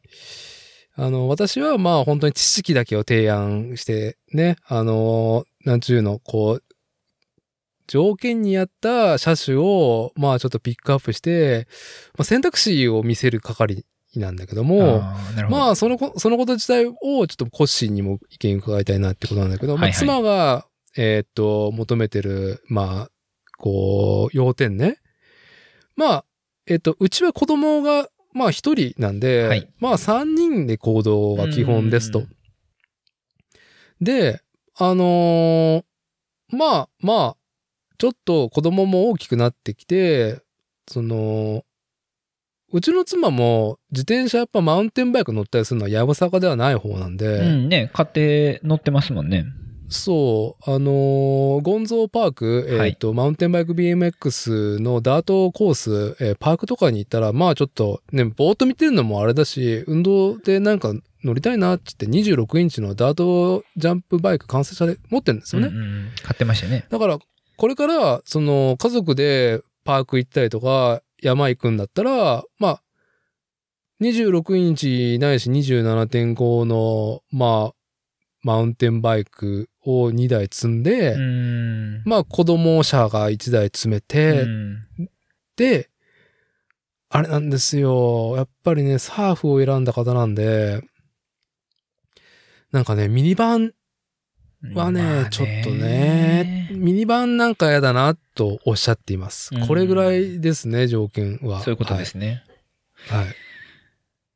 まあなあ例えばじゃあ、あの、その車をおすすめするって意味じゃなくて、こう趣味思考って意味で、ジムニーシエラってどうなんですか、いやいやいや、もう最高かっこいいですね。あのー妻も、あのーいいねとは言ってます。あの、もう見た目だけの話でね。ただデメリットとしては排気量がちっちゃいんで、どう考えても2.7からシエラなんかに乗り換えると、走らんなあっていう風になると思うんですけど、その辺とかどうですか？あーんとね、どうかなまあやっぱり、そんなに車飛ばしたいっていう方でもないし、えーっと、やっぱり平成初期の方のエンジンうんうん。設計の2.7リッターと、はい。今のリッタークラスのエンジンっていうのは、やっぱりこう、だいぶつ話が変わってきてるのは僕は知ってるから、はい。まあめちゃくちゃネガティブなことは考えてないですよ。リッターの車に関しては。で、しかも今リッターのエンジンが主流じゃん。そうですねリ。ッタークラスの。うんまあまあ多いですね。あんまりそこにはネガティブなものは感じてないですよ。え？はい。多分うちの妻もあんまり。2.7ってディーゼルでしたっけ？あれガソリンか2.7。ガソリン。あ、ガソリンか。はあ。うん。まあなあ、それでいくとそうか。ジムニーもやぶさかではない。ジムニーシエラもやぶさかではないってところですよね。でもまあ見た目の話で言ったらもう全然合格。だが、はいちょっと、なんかね、積載能力としてはちょっと劣るのではなかろうかっていう不安ね。もうないんですけど、そういう意味でいくと、あの、デリカのスペースギアとかっていうコンセプトは、うん。多分近いんだろうなって思ったりするんですけどね。ああ、どうなんだろうな。そういえばそっちの方は。あの、あれでしょ？一番新しい、どうした？っていう顔の方ではなくって、ああ、全然全然。あのー久々に復活して、はい。シャープなフォルムのかっこいい方のあれですよね、スペースギアえっと。ね、ああ、そうか、スペースギア後もあんのか？いわゆる、えーデリカの D5 が多分今、ダーティ言ってる、うん。うん、じゃなくて、一時期、あの、オマセが乗ってたりとか、あと今、モンジャ君が乗ってるやつ多分、豚バナの デリカ。それ、だいぶ古いやつじゃないですか。なんでかっていうと、その、今のね、えっと、デリカは、まあまあ、いいっちゃいいんですけど、えっと、フロントこそバンパーが、あの、ちょっとこう、カブがえぐれてて、うん。90度じゃなくて、こう、六角形のこう、角みたいな感じで、あの、なんて言ったらいいんかな。あ、要は船みたいな底？うん。フロントバンパーが船みたいにこう、カクってなってるんじゃなくて、こう、こういう斜め、このポッドキャストでこういうっていうのはちょっとひどいけど、いや、まあそういう感じです。はい。お船みたいな底になってるんやけど、リアはもうめちゃくちゃ角張っててミニバンタイプなんですよね。今の D5 とか、まあ今のデリカは。ただ昔のデリカは、お尻が、ちょっとこう、お尻の、えっと、下の方、下部が、うん。あの、ま、角じゃなくて、丸というか斜めというか、全体的にこう、楕円形みたいなフォルムをしてるんですよね。うーん。デリカうん D5 じゃない、デリカスペースギアは。あれあが、のまあ、うん。みあれ？シャーシーが三菱のパジェロかなんか、多分一緒じゃないですかね。一緒だよね、うん確か。背高いし。うん。ミニバン好きじゃない理由、僕はまあ、あの、お尻がカクッとしてるフォルムが多分みんなダメなんだろうなっていうのがあって、お尻なんだ。うんと思うんですけどね。それがまあ回避できるっていう意味ではデリカとかいいんですけど、もうないしなーっつう、ないし、もう、あっても、だいぶボロいでしょ。そうなんですよね。でもなんか多分イメージ的にはそういうことなんじゃないかなってちょっと思ったりしている。まあまあ、なるほどね。そういうコンセプトとしてはね、その、今買える、買えないは抜きにしてね、うんコンセプトだけの話をすると。ミニバンじゃない。でも、まあ多分積載能力とかっていうとそういうところかなって思ったりしますけど。あある？そんなの。ったかな？そうなそういう車で行くと、いかんな確かにまあ、ないなちなみに、はい。今、越山家が乗ってるはいマツダの CX、あれ、ス 5?3 3ですね。ね。はい。3ね。はい。は、積載はそうはないけども、はい。なんか外装パーツを付けれるようにして、えっ、と、積載力を足してるって感じなんだよね。そうです。だから、えー自転車積むんだったら、ヒッチと呼ばれる、あの、なんだ？えーっと、ああまあ、バイクキャリアですね。バイク系で車種に、ポはいそうですーンと溶接して、えー取り外しできるアタッチメントつけて、で、まあ、車外に自転車をしっかり固定できる。そうですね。うん。はい。で、まあ、天井にも荷物積めるようにそうですね。して、ちなみに箱ちゃん、はい。奥様は、はい。あまりさん、車に関しては、何も、何もこう、言うことはありませんっていうスタンスの方なんですか？ないですね。お任せ。お任せっていうか。はい。そうか。箱ちゃんは、車を運転はする？しない？ペーパーです。マニュアルのペペーパーです。マニュアルのペーパーなんですよ。あら。免許はマニュアルなんですよ、ちゃんと。いいですね。はい。でもマニュアル免許取ってから一回も運転したことないです。ああ、あんまり欲はないな、そのハンドル握ってみたいなっていう。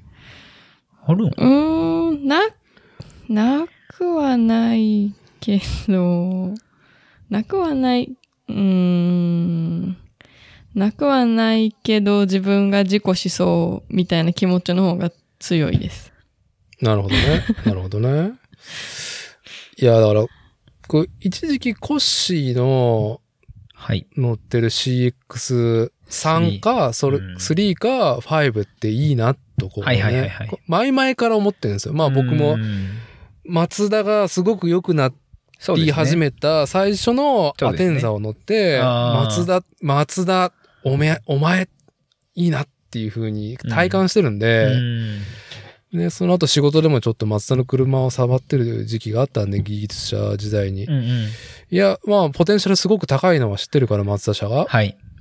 はい。あのー悪くないなとは思ってるんだけど、車内に自転車のも乗せようと思ったら辛いんだよね。うーん。いや、もうね、ちょっと正直 CX3 はおすすめできない車っすね。おう。見た目何は、いや、見た目はね、とか、あのーダッシュボードとか内装の作り込みはめちゃくちゃいいと思います。はい。あの、マジでよくできてるし、ようあのデザイナー頑張ったなっつうのをすごい強く感じるので、えっと、対外的要はその、自分が車を所有してて他人に見られるっていう意味では、すごいいい車だと思うんですよ。ほう。ただ、えっと、僕、あの車、変なグレードのやつを買って、えっと、マニュアル、ディーゼル、フルタイム 4WD っていうのを買ったんですよね。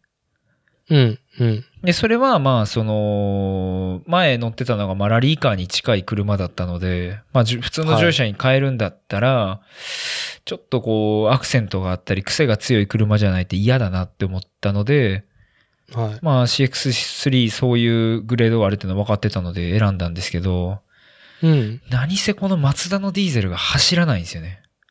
あ、そうなんだ。うーん、まあ僕の体感上ディーゼルとは思えないやつが、もうほんまにガソリン車乗ってる感じ。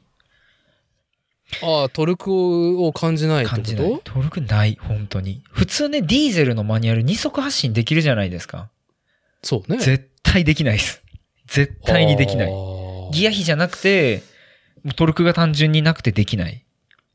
そうなんだ。いや、だから、ね、コッシーが CX3 を買う前はカリッカリのファミリアね、うん。もうカリッカリのラリー仕様のチューンドファミリアだったっけあれ。そう、まあ、コンピューター変わってましたね。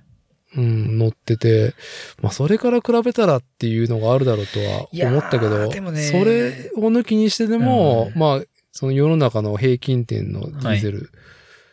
あ逆に松田車以外のそのディーゼルっていうのはやっぱそのトルク風だの乗用車ってもう乗ったことないから最近のやつは。えっとね、多分、その、マツダのあのスカイアクティブ D っていうその仕組みのもの。あれ多分尿素じゃなくて、えっと、フィルターで全部こしてるディーゼルだと思うんですけど、はい。あのー、うーん、多分スカイアクティブ D が特別多分トルクがないんだと思う。まあ排気量がちっちゃいっていうのもあるけど、あ、でも1.8ですからね。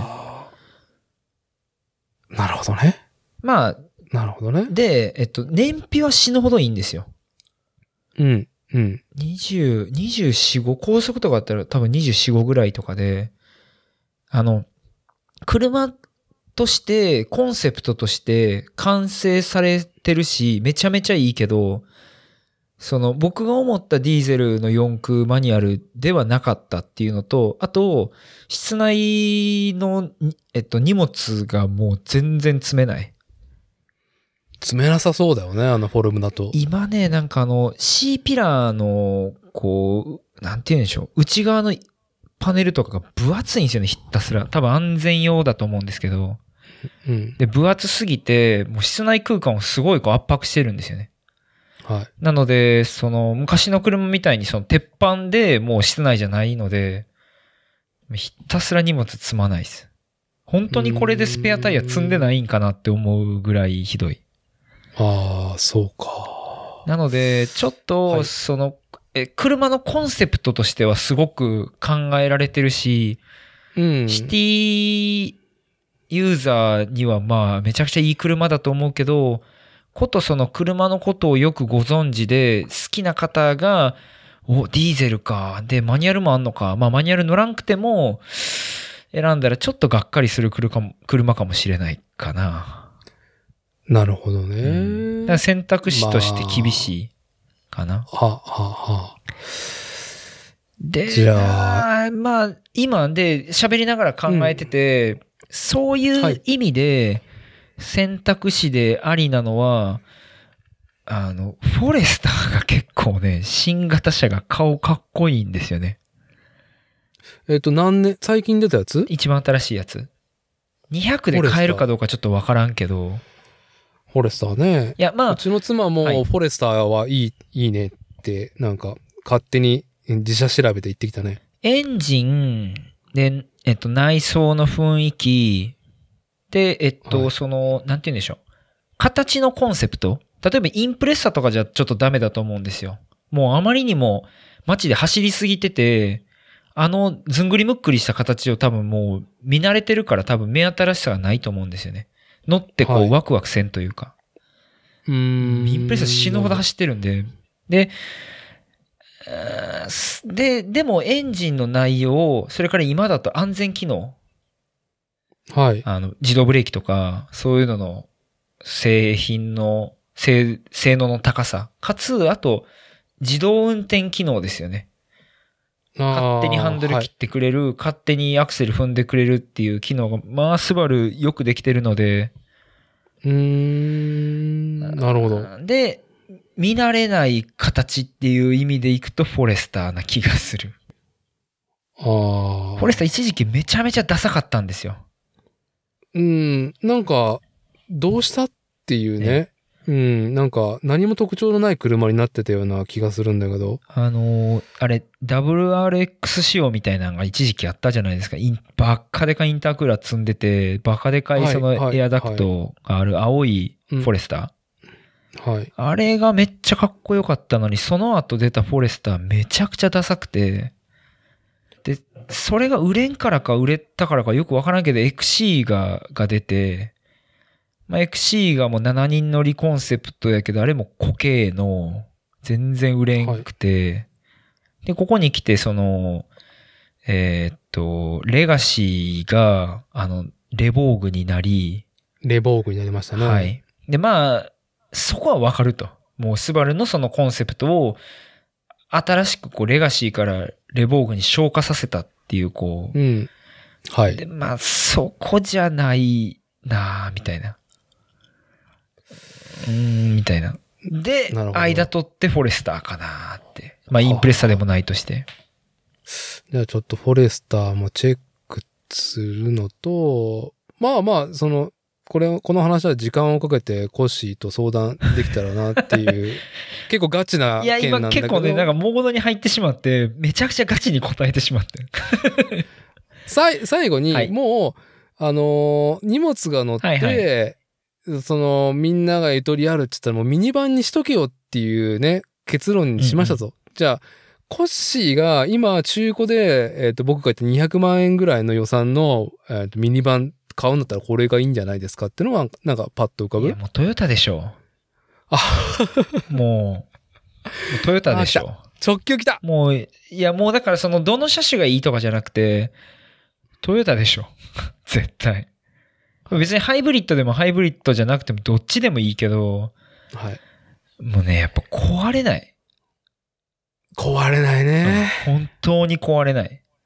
時を経ても本当に。まあ、その、今の新車のセレナとかって言われても、とか新車のステップワゴンって言われても、その、うんまだそんなに、なんて言うんですかね。えっと、まあ、壊れるほど乗ってる車見てないし、うん。わかんないし、ステップワゴンとかもね、結構、小増しになってきてるなっていう印象がすごく強いけど、トヨタほどロングスパンで壊れない車作ってる、まあ、ミニバン作ってる会社はないかなって感じ。なるほどね。セレナも初期はもうほんまにひどかったし、ステップワゴンもまあかなり悲惨な時期を経てると思うんですよ。はい。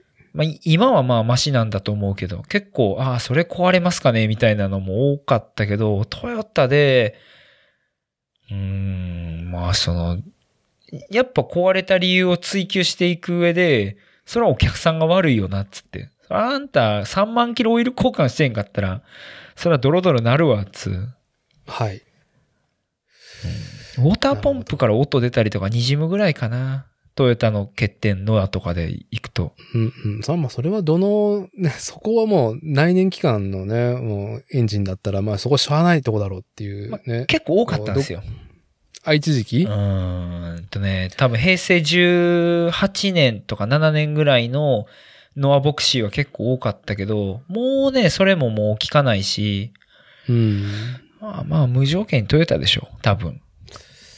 はい。あのーね、直球の、直球のね、あの、ご意見、いまずは今日、一回この車の話はしっきりとした最高の、はい最後のレッスンをいただきましたんで、まあでもちょっと購入考えている件なんでまた相談乗ってください。いえいえ、恐れ入ります。えーっと、はい。えっと、箱さんのアカウントが完全にあの、ロムってミュートにな、ミュートになってしまったんで、ちょっと車の話そろそろやめようかぐらいの。うんまあもうあの、開始5分ぐらいからやべえなーっていうのは思ってたんですけど。いや、いいですよ。いいですよ。あしょう、しょうがないですよ。別にそれは何も、何も誰も悪くないっていうう。ん車の話はね、どうしてもね。えっ、と、我々してしまうと熱く、なんかね、はいい、くらでもしてしまう方は、はい、すいません。す慣れてるので大丈夫です。はい。すいません。すいません。いません。はい。えー、っとですね。まあ、ちょっと、こう、ね、食い物の、食べ物の世間話からですね。まあ、ちょっと波動判定から、えー 車の相談になり、こう、どうですか？お久しぶり、1ヶ月ぶりですけども、箱さんの方で何か近況で、こう、これ、俺、俺、これ話しておきたいんだけど、みたいなことって、まず伺いたいですけども。話してなんかありますか？うんとりあえず、ジョジョは相変わらず、ジョジョの奇妙な冒険は、まあ、摂取し続けてる最中っていうことで。そうです。ちなみにその、コッシーが帰ってきて、うん。はい。下準備してある料理を作る間、私はお風呂入るか、ジョジョ見てます。なるほど。でも最近は、アニメ、アニメは全然進んでなくて、ああ。はい。今4、第4部の、まだあの、しげちが、あしげちが、キラと対峙したところまでしか見てなくてあ、ーあー、そう、ゾワゾワする。ああ、ゾワゾワしますね。はい。で、あなると、ほど。漫画で3部と4部を ど、どっちかをこう読み読みしつつ、今最近は、オラオラジオをひたすら聞いてます。ああ、なるほど。昨日？あの昨日見てたやつ？昨日、オラオラジオ？ああ、ラジオか。うんラジオポああ、はいはいはいはい。第3部のラジオなんですけど、ーああ、そうですね。まあ、その、今、おっしゃったオラオラジオは、はいえーっとあオラオラジオ？ジョジョのすそうそう。そう、ジョジョ3部が、えーっと、放送してるあ、そうです。最中か当ら、時、最中に、えーっと、主人公である空城城太郎の声優、えー、あ小野大輔さん小野大が輔、パーソナリティでが、はい。ですから。ああ、そうね。そう、なんか、ちょっとなんか、ジョジョのあの、イベントの話も、伺いたいんですけどもあー見てましたね。はい。ああれの話の前に、まず、その、声優のね、はいえーっと、ラジオを久々に聞いて思ったことね。えっ、と、そのイベントってことですか？あ、じゃなくて、ジあョースターラジオの方。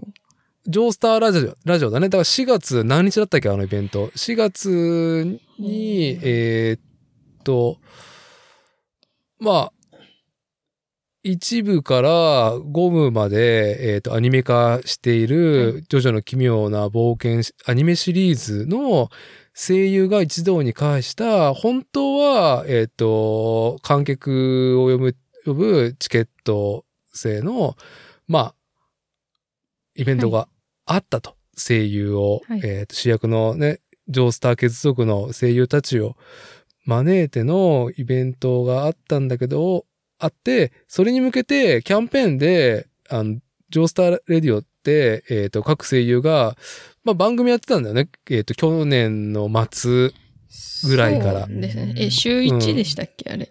週1ぐらいやって週1たんだよね。で各4回ずつ。そう、一部の各、あの、ジョースター系の主主人公のの声優がこう喋ってるっていう、で、ゲストを招いてっていう。い、やね、ポッドキャスト、まあまあ聞いてるじゃないですか。はいまあ私、あの我々、えーまあ週、どうだろう、3つ4つ番組ぐらいはもう定期で回して、まあ新たに聞きたいものを聞いてるっていう風なんですよね、僕は。い。うんうんあの、ジョースターレディを聞いてまず思ったのは、はいまあ本職の人たちじゃないですか、声のお仕事のね。はいうん。もうみんなめちゃくちゃイケボでもうなんてみ耳心地がいいんだっていうことにびっくりしたっはい。ていうね。はい。本当に。本当にね、もうなんか抱かれるわみたいな。もうおの、おの、おの D に抱かれるのもやぶさかではないなっていう最終的には思ってたね。はい。はい。そんな感じなんや。そんなに声いいんや。まあ、と、隣でね。声うん。声もいいし、滑舌もいいし。喋り。も止まらないし、かといって別に早すぎるわけでもないし、すべてがと滞りないみたいな感じ。まあ、そらせやわな。噛まへんわな、うんまず絶対に。噛まないし、で、そんな人はこちら側に寄り添ってくれるんですよ。噛む人は噛む感じで人でみたいな。ああ。あ、いや、噛むというか、まあ、なんちゅうか、カジュアルに話しかけてくれるわけじゃないですか。ああ、はいはい。いやー、ずるいわー。これ、なんか、ずるいわーっていうかもうね、たまらんな、これは、みたいな。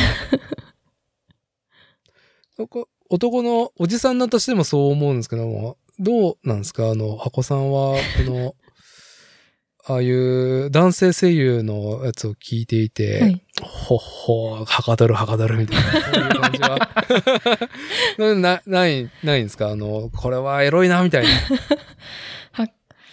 わ自分対象、自分対象ではかどることは特になかったんですけど、なんかあの、はいまあ、声優さん同士も仲いいじゃないですか。うんいいですね。でも、なんかその、で、まあやっぱよく、役的によく絡む声優さんたちもいらっしゃるじゃないですか。はい。で、なんかそれで、特にその声優さんたちが仲いいと、なんかこう、ピクシブの人たちがはかどるのも わかるなっていうのはありました。そのなるほどね何かがはかどる的なことで言うと。だから、あの、本当に、あのー、ハコちゃんはちょっと、夢女子属性からは結構距離が遠いんだよね、きっと。いう、話を聞いてる。二次系で言うと夢、夢ではないですね。夢、夢見れない方。夢見れない。ない。楽しめるけど、あまり夢見れる方ではないという。そういうなんちゃら女子系で見るなら、はい。不景しか見ない。不景しか見ないっておかしいですけど。ああまあ、あのーちょっと腐ってるのをたしなむ程度ですかね、みたいな。そう、そうないんか、う感じですか？イラスト見たくて見て、でもやっぱどうしてもそういうのが多くなるんで、うん。それでついでにうん見てるぐらいの感じですけど。そうですか。いやね、まあ、まあちょっとい、いあのー、ジョジョのイベントの話をする前に、えっ、と、私がその YouTube で、えっ、と、動画を紹介した、あこちゃんに紹介した動画があって、それは多分2000、あれは10年より前だったのね。えっ、と、ジョジョの奇妙な冒険の作者の荒木博彦先生のお宅に、えっ、と、もうまさに前世紀のショコタンへえ。2011中川年って書いてます。かな、中川翔子さん。中川翔子さんが、第3部、ジョジョの奇妙な冒険第3部の空女上太郎のコスプレをして、ああのーオラオラズキューンとか言いながら、あ 荒木先生のうちに伺うっっていう。ね、ゆあの、テレビ番組があって、それが YouTube に上がってるんですよ。いや、そのね、やっぱその、ショコタンの、あの、本当に、丈太郎主人公にガチ恋してる感じ？すごかったですね。で、あの、なんだろう、荒木博彦先生も、結構前半めっちゃ弾いてる。うん、で、あの、やっぱ前世紀のショコタンってさ、やっぱり、エッジが効いてるっていうかうん強いなって思うのはさ、こう画面越しでもさ、可愛いんだけど、気持ち悪いな、この人っていうぐらい、あの、オタ感が強い方じゃないですか。あいやーなんか、すごく、こう、とんがってる時のショコタン見れたなーっていうのと、そう。あの、夢女子のね、まあちょっと全力を久々に垣間見たっていう。まああれと比較するとやっぱ箱ちゃんは多分夢女子方面ではなないんだろうなっていう。なんか映像見てなくても、そのショコタンがどういう言動してるか大体想像がつくっすわ。その、強いですよ、うん強いですよ。世代なんで本僕もまあ、ショコタン世代っていうかまあ、よく出てましたもんね。当結構だから、テレビでさ、初めてショコタンが出た時、ちょっとびっくりしなかった？見たことある？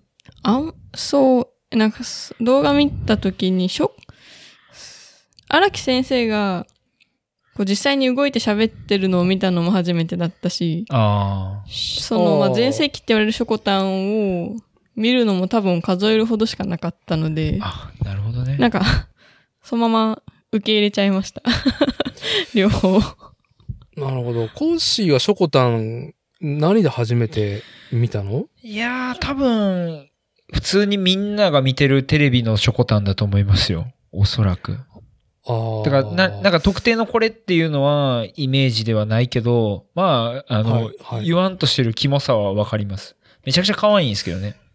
めちゃくちゃ可愛いんだけど、あのー僕が初めて見た時、やっぱテレビっていうのはさ、ある、なんだろう、その、レギュレーションに基づいてるっていうのをよく、より強く感じたんだけど、ショコタンが出てきて。はい。あの、ベジータのコスプレして、ベジータのモノマネしながら、パーソナリティ深夜で務めてる番組が急に始まったのをつけてしまって、あの、あのテンションの、あのキャラクター性が、こう、テレビに、電波に乗ってるのがもう衝撃だったね。いやー、結構、なんだろうな、言い方によっ取り方によっちゃ、あの、鳥居みゆきとかと同じ引き出しなんですよね。い やいや、ちいや、遠からずだと思うよ、本当に。うんなんかね、うん、いや、うん、すごいな、あの人は。すごいですね。はいいや、ほんでなんか結構闇もある。まあ、その、どこまで設定なんか、どこまでそのキャラなんかわかんないんですけど、まあ、例えばそのま、なかなか大変な過去があったとかっていうのもちょいちょいこう話題になるじゃないですか。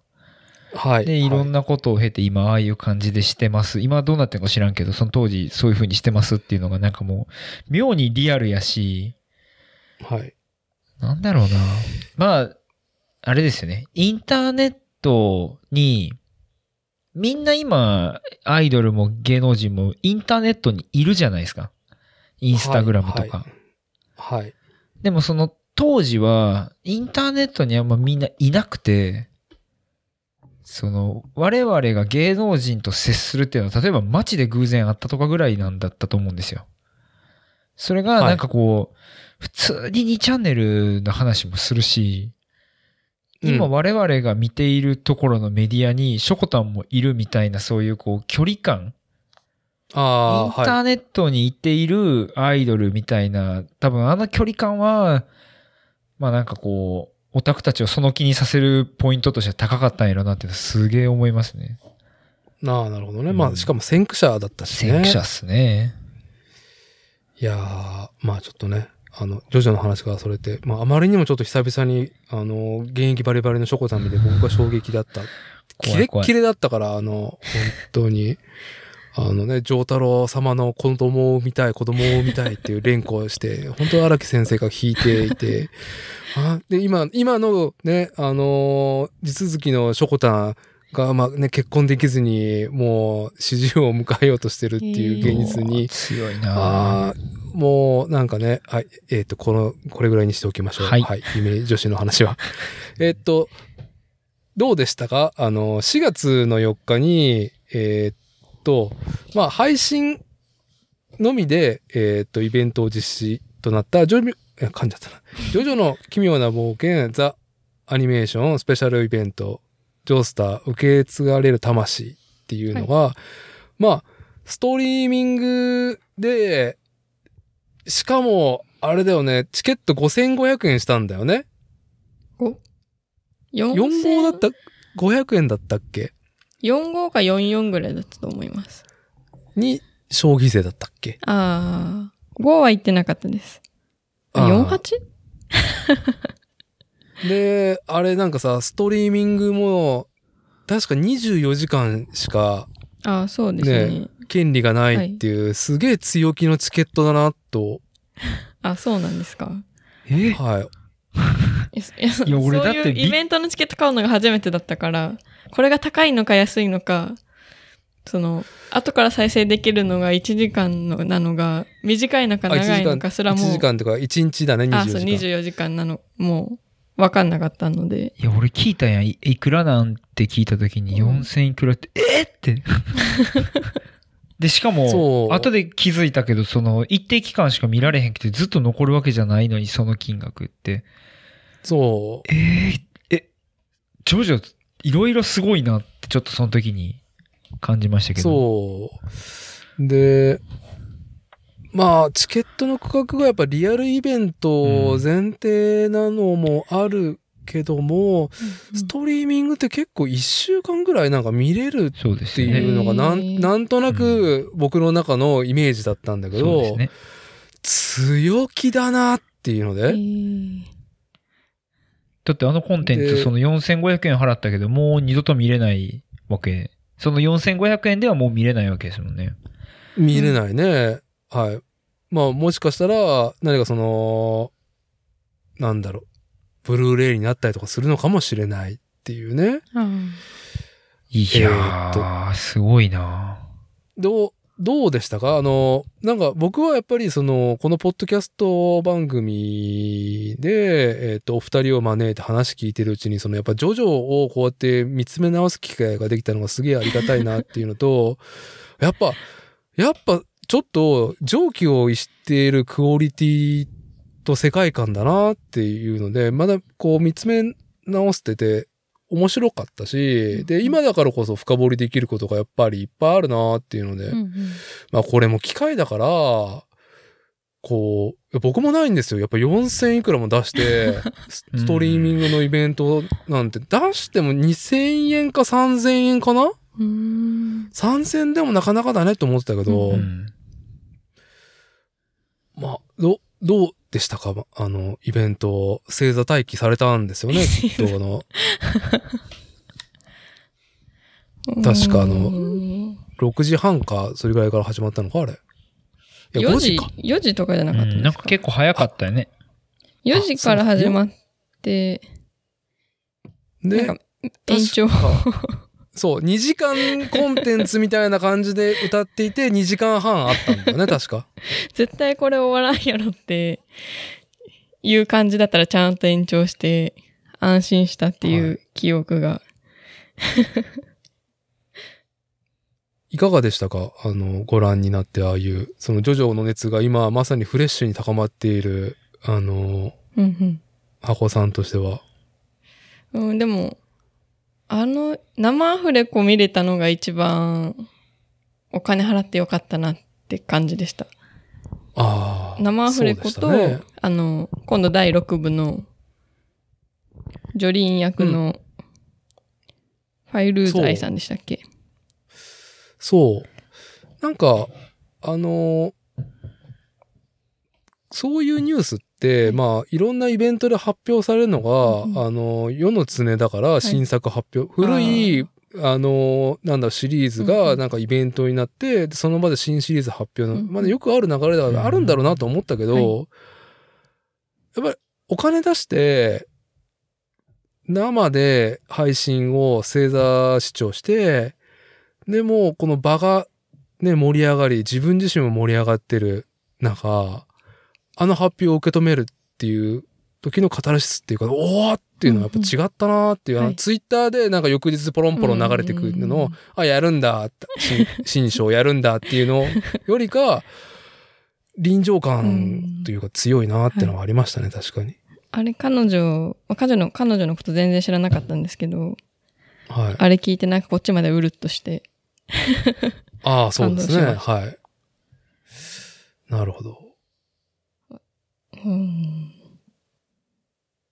あとなんか、まあ、結構時間経っちゃってるのもあるけどね。そうね思い出的にはうん。なんかありますか？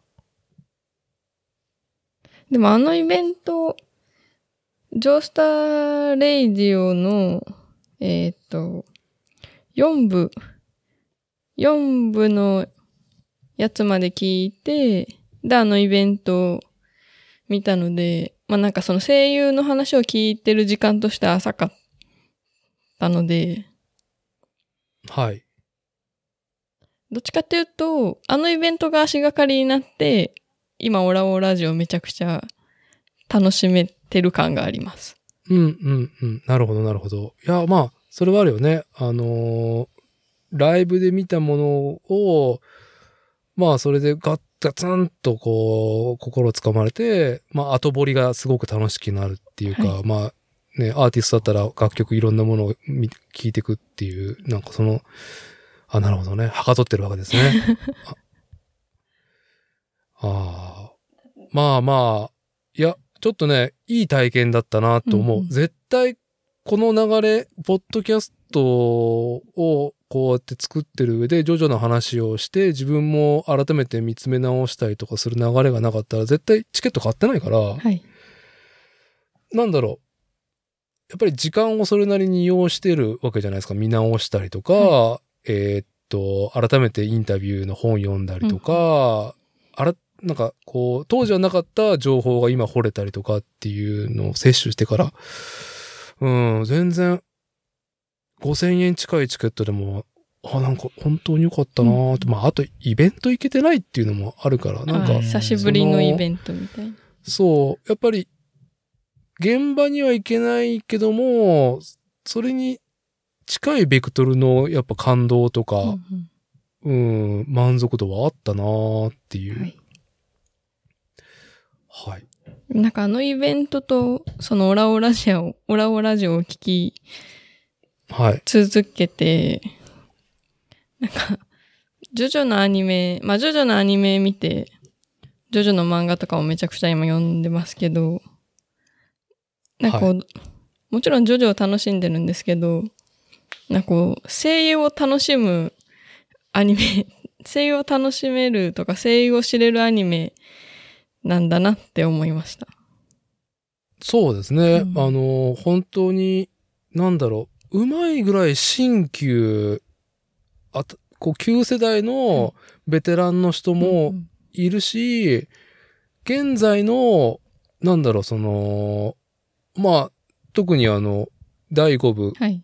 現在、現在その6部やる前までは、最新となっていた第5部の主人公の小野賢章さんなんて、今結構仕事がもうどしどし増えてる、ね、主役張ってく、まあそれこそ今度新しくやる機動戦士ガンダムの先行のハサウェイの主人公をやるっていうので、新しいガンダムシリーズの主役とかはい。に抜擢されるよううんうんな、なんだろう、いい世代、世代交代っていうのをもう、なんかテーマにしてるシリーズだったこともあって、なんかそういうのもね、その声優っていうところでも見ても、なんかは面白かったし、そうね。はい。なんか、はい、どうぞどうぞ。あの、伊達さんがイベントの後に送ってくれたあの、杉田さんはベテランの方ですか？も大ベテランの。ベテランも、ん？いや、大ベテランっていうか、えーっと、なんだろう、若手声優アイドル化の走りのうん一人が、まあ、いいおっさんになっ、こう僕が好きな方のくだらないおっさんになったなっていう。でも、すごく役は、あの、いい、その演技をされうんる方で、それこそあの、若い頃はさ、はえーっと、春日の、あの、キョンとかやってるじゃんね。ええうんもちろんわかります。はい。キョン、キョンがいるから、やっぱりあの主観があるから、やっぱりあの物語をさ、楽しめるし、うんうあの彼女たちをめでれるわけじゃん。そうですね。で、まあ本当杉田智和氏のいい仕事があってこそだし、そのより前は本当に、なんだろう、あの、東京 X だったっけな。うーんと、結構美男子系の、なんだろう、アニメーションの主人公やったりとか。なんか変な格好、アイドルの格好みたいなのさせられて、よくアニメ雑誌に載ってたよ。なるほどな。もうそれが、それが今やあれですよ。あのーコッシーにおすすめしたあの無色転生でさ、あまあ、あの、30代後半の引きこもりニートだったのがね、えーっと、現世で死んで、あ。はいはい。で、ファンタジーな世界に新しい生を受けて、でも自我が残ってるじゃん。うんうん。しょうもないお、ね、エロゲー大好きなしょうもないおっさん感、半端ないじゃん、あの、そうですね。あの、死ぬ前は。死ぬ前も、あと、なんちゅうの、あの、それなりにイケメンでスペックの高い、あの、男の子に生まれ変わっても、基本あの、まあまああのスケベ感、どうしようもない。あれ、ね、ほとんどね、杉田智和そのまんまっていう感じだから。あのーえ、声優としてはその、しえっと、その死ぬ前の役どころはその人なんですか？そのキョンの声の人なんですか？そう、あの、なんかさ、心の声をさ、あの、転生しても喋ってるじゃん。はいはいはいはいはい。あ、あれがその人なんですね。そうそうそうなそう。おやおや、ちっぱいだな。そっちの方も小さいのかいみたいな感じで。言ってる言ってる品のない、あるある。品のない感じでね。まあでも、その、本当にすごいいい作品でね。あの、入植転生も。でもあれは本当にただの単純な転生ものじゃないっていう原作があって、でそれをしっかり。演じれるのはやっぱ杉田智和さんのうーんうん、まあ、名演あってだと思うから、あの人のラジオとかひどいからね。あ、あのノリなんですね。あのノリだね。うんなるほどな。ああれを、あれを普段からしてるんや。うん、あれをしてる、本当に。そう。はい。えーっと、どうですか？奥様、ジョジョに関してなんか、俺、ちょっとこれ言っとくわ、みたいな。今、うーん。オラオラジオ結構回数が多くて、何回今だったか。多いね。はい。多いですね。はい。20、20、第26回時点で多分アニメの最終話の放映があったんですけど、オラオラジオ自体は38回まであるんですよ。終わってなおまだやってたんや。ああ、なるほど。はい。で、あの、私多分特にあの、ディオの声優さん、小安さんの回がすごい楽しみなんですけど、ああ、小安さんゲストの回があるのね。でもその回は37回なんですよ。ああ、あ、そこを間飛ばさず、あそうう、んちゃんと順番に聞いて。て。ちなみに今日、神風動画さんがゲストの回を聞いてたんですけど、ああ、なるほど。はい。なんかそれもすごい、はい、オープニングのことを話してくれて面白かったです。な、なるほど、なるほど。いやー、まあ、ちょ全然ちょっと聞けてないんで、はい、お、頑張って追いつきますっていうのと、あのー、4月4日のイベントで、あの、主題歌歌ってる人が、急に出てきた時、本当にびっくりしたんですけど、僕。私もびっくりしました。なんかね、古風なスタイルの、あい、あのー、なんちゅうの、アニメソングなんだけど、あの、ジョジョの奇妙な冒険のオープニング3部まではあんなノリかな？はい。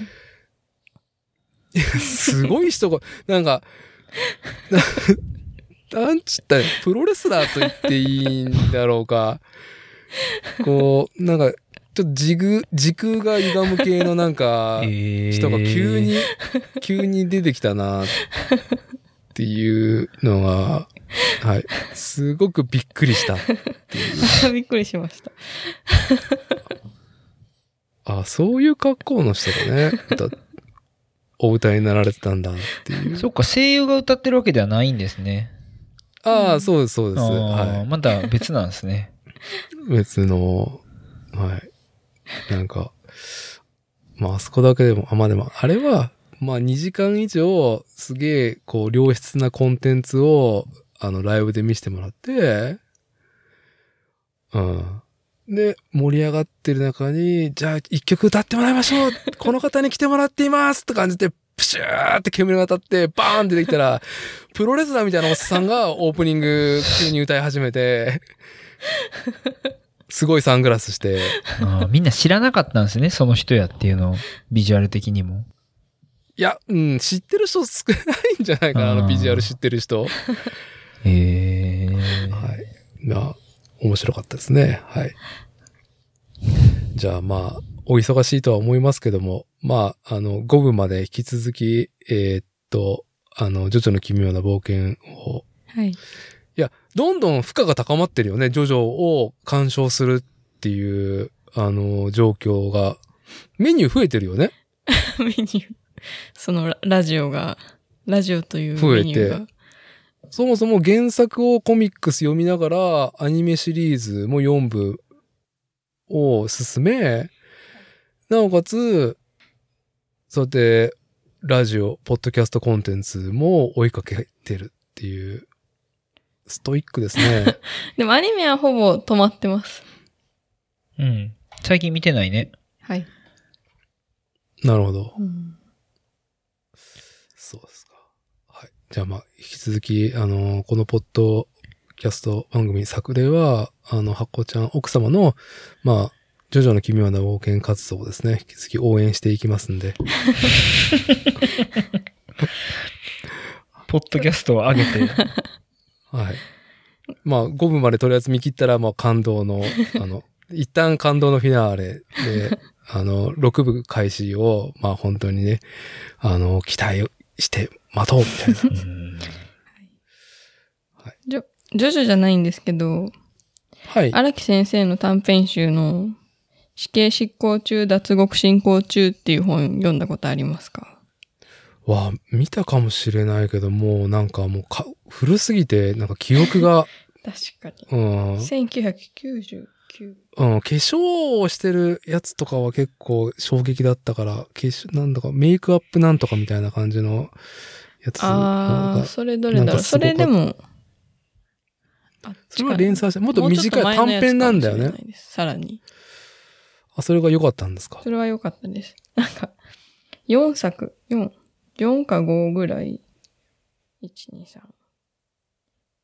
4つ、あ、まあ、岸辺露伴は5かないの1エピソードも入って、4つあるんですけど、最後のやつが、キラヨシカゲが亡くなった後の話も入ってて、まだ4部読み終わってないけど、読んじゃって。だっけ？ああ、なんか、曖昧だな後って。言っても、うん、まあ全然違う世界ですけど、うん、うん、うん。そうですか。ほー。いやー、はい。もう熱心な荒木博彦ファンにななられましたね。そうですか。じゃあまあ引き続きジョジョを追うってことで。コッシーの方はもう、あれですか、はいもう、自転車の、仕事と自転車のトレーニングとご飯作るのでもう精一杯っていう感じですか？おー、だいたいそれでいっぱいいっぱいですね。ああ、なるほど。あ一個あれですね。はい。話の締めにあの、はい BMX いい話、あら。そういえば、はい。一個ありました。はい。あのー前あのー伊達さんの息子さんが、あの、うんスクール受けたよっていう話を。あれ、あのー紫で受けたんでしたっけ？そうそう、常滑の、はいあの、イオン、イオン常滑にある紫スポーツ常滑店の所有するスケートパークがあって、うん。そこに、まあ、あのー大地くんね、名古屋の、はい、もうレペゼン名古屋の勅使河原大地くんがね、先生で、お、いいな、そろそろ、なんか連れてくのもいいかなって言って連れてって、うん、よかったはい。大地今あの大阪にいるんですよね。ああ、あの、あれね、ユニバーサル・スタジオ・ジャパンの、はい、えっ、と、ショーライダーとして、ショーライダーって言ってもね。まあまあ、ショーライダーですね。はい。頑張ってるらしいんですけど、うん。いや、あの、たまたま金曜日に、えっと、彼がその、多分、えっと、ショーがお休みで、うん。僕のローカルのスケートパークに遊びに来てたんですよね。で、おうおはい久しぶりに会うなと思って、1う年ん、一年ぶり？いや、もっとかな？結構久しぶりに会って、あ久しぶりっすねみたいな感じで喋ってて、うん。で、そしたら、あの、うちの、あの、僕がやってる BMX のスクールの生徒たちが、いきなりざわざわしだして、おうどうしたん？って聞いたら、コッシー先生、大地と友達なん？とかってこう言うんですよね。え？ーみたいな。友達なんつうか、まあ友達やな、つって。なんで？って聞いたら、はい。いやなんかその、彼ら、その小学生で BMX1 年とか乗ってる子らが、うん。こう、憧れの存在、おー、マジか。あの、第一位、もう確実に名前出てくるのは、あの、リム。まあ、それはそうですよね。うん。はい。中村リそムさん。れはもう、はい。で、まあ中村リムさん。なんか昔僕 BMX のショーをした時にたまたまリムと一緒になって、その映像を見たっぽくて、コッシー先生、リムと友達なん？みたいな。いや、友達、それもそう言われてもな、みたいな。が第1位です。うん。で、第2位は、コッシー先生、トシオと友達なんっていう、はい。第はい2位トシオ。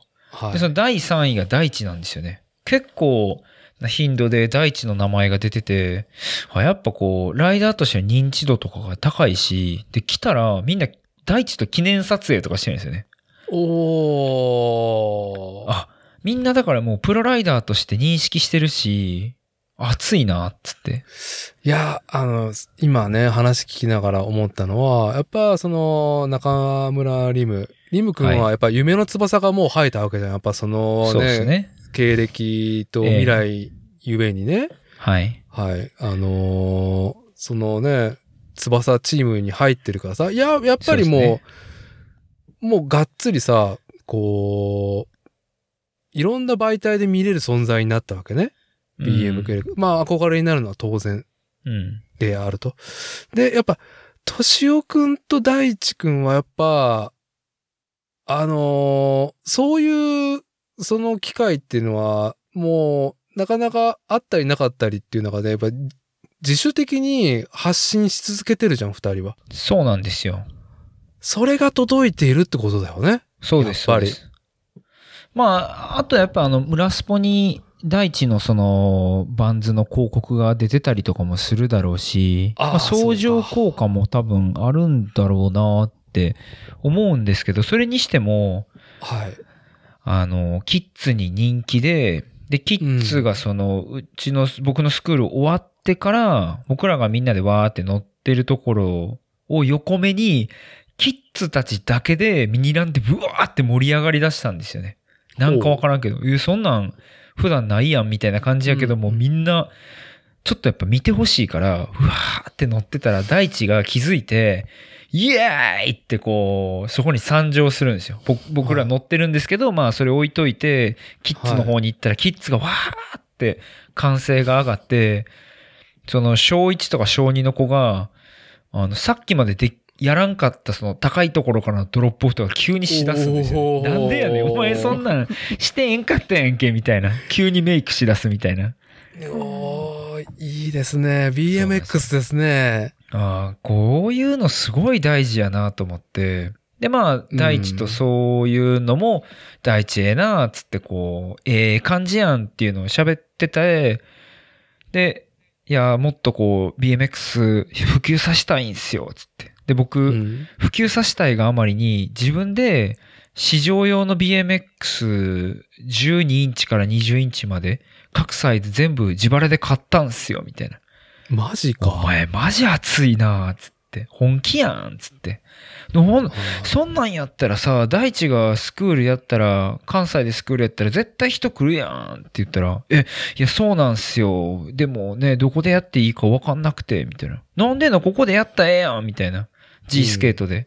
うん。そしたら、いや、え、いいんですか？って、コッシーさん G スケートでやってるんで、さすがに悪いかなと思って言わなかったんです、みたいな。あ、大人、大人な。ーだからたまたまその場に、今東京にいるんですけど、まあ、グッドスケートのをやってる安床兄弟のはい。弟がたまたま帰ってきてて、たけしく。そうなんの？そう。うん。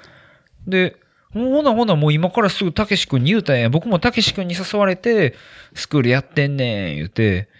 なぜかその普段いない大地とたけし君がそこにいたから、まあとりあえず、二人も知ってたけど、改めてこう挨拶して、スクールやりたいって言ってくれてんねん。絶対大地やったらうまくいくと思うんだけど、どうつって、ああ、もう喜んでな、やりましょう、みたいな。関西で大地があの、G スケートでスクール一応やるらしくて、一応やるらしくてつか、まあまあ、僕と違うコマで、あの、僕よりもっとレベルの高いことを教えられると思うし、うん、うん、うん。まあ、あのそういう感じで始まる、始まります。いやーその流れ、やっぱり波動なんじゃないですか？これってやっぱり波動ですよね。いや、でも本当いいな、いや、なんかさ、本当に、こう、もうつ何事も積み重ねうでん。あるとは思うけど、うん。そうそう、なんかこの憧れうん。と夢うん。を、その、見せれる状況。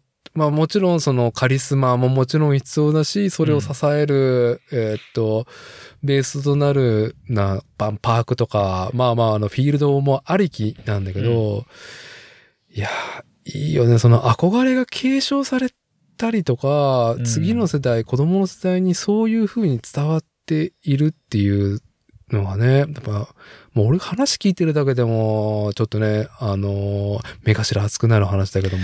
やっぱね、こう、みんないいやつなんですよね。リムなんて本当にめっちゃくちゃいいやつやし、うんあの、まあ大人になったってのもあるけど、でも、まあ、すれてないし、こんなやつおんねんなっていうぐらいやし、で、年をも、まあご存知の通りあんな感じやし、まあもう、うんク。ソ真面目やし、とにかくこう、あの、今の日本の BMX 界の、まあ、パイセンの一人として、やっぱこう、言言わなあかんときはちゃんと言うし、でもこう、憧れられる存在としてかっこよくあろうっていう努力もあるし、まあそのなんか、若干の不器用さもああるんですけど、そこがこう、人間臭さとしてかっこいいみたいな。はい。それに対して、大地は、あの、どう思ってんねやろなって聞いたら、いや、トッシュさんマジやばいっすよ、つって。あんな普段から攻め攻めなんしないし、僕だったらすぐ怪我してます。マジで、トシオさんやばいっす、つって、うんもう、もう普通にちゃんとこう、目を見て言うんですよね。ああ、なんかこう、育っとんなあみたいな。いやー、本当ですよ。ええなあってこう、ちょうど一昨日ありまして。はうーん、いいなって。で、まあ、ダーティー、それダーティーのお子さんもその、第一のスクール受けてたんで、あ、そうなんですよ、来てもらってすごい嬉しかったです、つってて。いやー、BMX いいなーっつ。はい。いい話話ででした。すね。はい。やっぱね、その、こう、さ、まあ、な、せちがないというか、うーんと、それってやってて意味あるんすかってさ、うんうんうんこう、両断されてしまうことが多いね、昨今。うん。うん、そんな意見をね、見る昨今だけど、こう、こうそんな、こう、いろんな意見、相対的ないろんな意見があっても、そんなことよりも、その、継続してる行動で見せてくれているっていうね、美しさそうです。ね。いやー、マジね、本当に、うん、グッとくるよね、やっぱ、こう、いろんなコンテンツとかさ、流行りとか、うん。あある中で、えーで、それがやっぱ次の世代子供たちにね、その憧れとして見られてるっていうのを、あーはい、素晴らしい。いや、いい話ですね。なんかあの、あはいねあの、そういうこういろんな BMX ライダースタイルとかいろいろあるし、その、まあ、なんて言うんでしょう。その、彼のスタイルはかっこいいとか、彼のスタイルは俺は違うと思うとか、いろいろあるし、そう言いたいじゃないですか、みんなそういうことを。はいで特にその、僕らの世代、もう35とかでもう20年以上 BMX 乗ってると、うんまあちょっとこう、そういうことも言える立場になったりとかするんですけど、もう、もう、こと、その他のジャンルはようわからへんけど、BMX に関しては、僕が愛してやまない BMX に関しては、もうあのポジティブバイブスを、こう、発し発信し続ける、あの、波動の高いおっさんでありたいなと、こう、BMX いい話をし続けたいなと、こう、いやー、かっこいい。思いいます。やーもうね、ねエンジョイ BMX の下に波動って書いてある T シャツでも作った方が。あの宇宙のね、あの波動の法則のマークがあしらった。なんか聞いた話やな。だからね、BMX いい話はちょっとこう、ちょいちょいできればいいなと。いやいやいや、そうですよ、そうですよ。していこうかなと。ややっぱり、その、なんだろう、こう、定期的に話題になったりとか、話をしたいっていうこと、それが聞ける状態がやっぱりね、うん。あの、きっと確かなものなんだろうなっていうことなんだと思うし、やっぱ箱ちゃんが世代を超えて、その荒木博彦先生のジョジョを、はい。こう、ね、追いかけていると。こう、いろんな漫画方面、アニメ方面でも追いかけてね、いるっていうのが、うん、やっぱ世代を超えてる話だし、うんまあね、おじさんとしてはね、もうなんか、もうね、本当にね、類線がね、もう緩みっぱなしっていう。うん、こう本当にね、もう世界に感謝しちゃう気持ちになっちゃう。非常に、うん。やっぱね、続いてるものが、その、なんか評価され、こう、敬意持って接してもらえる、手に取ってもらえるっていう状態。いや、ね、うん、本当にいいですよ、本当に。いや、なんかいいふうにま,、はいこうまとめる言葉はないですけども。まあ、小島さんに最後 BMX いい話で、えーっと、締めてもらった今回の収録会ってとこだね。これは。ありがとうございます。はい。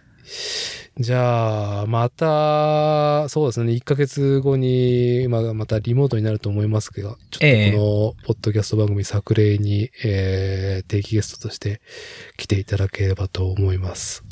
あの、最後、お二人、なんか一言言い残すことはある？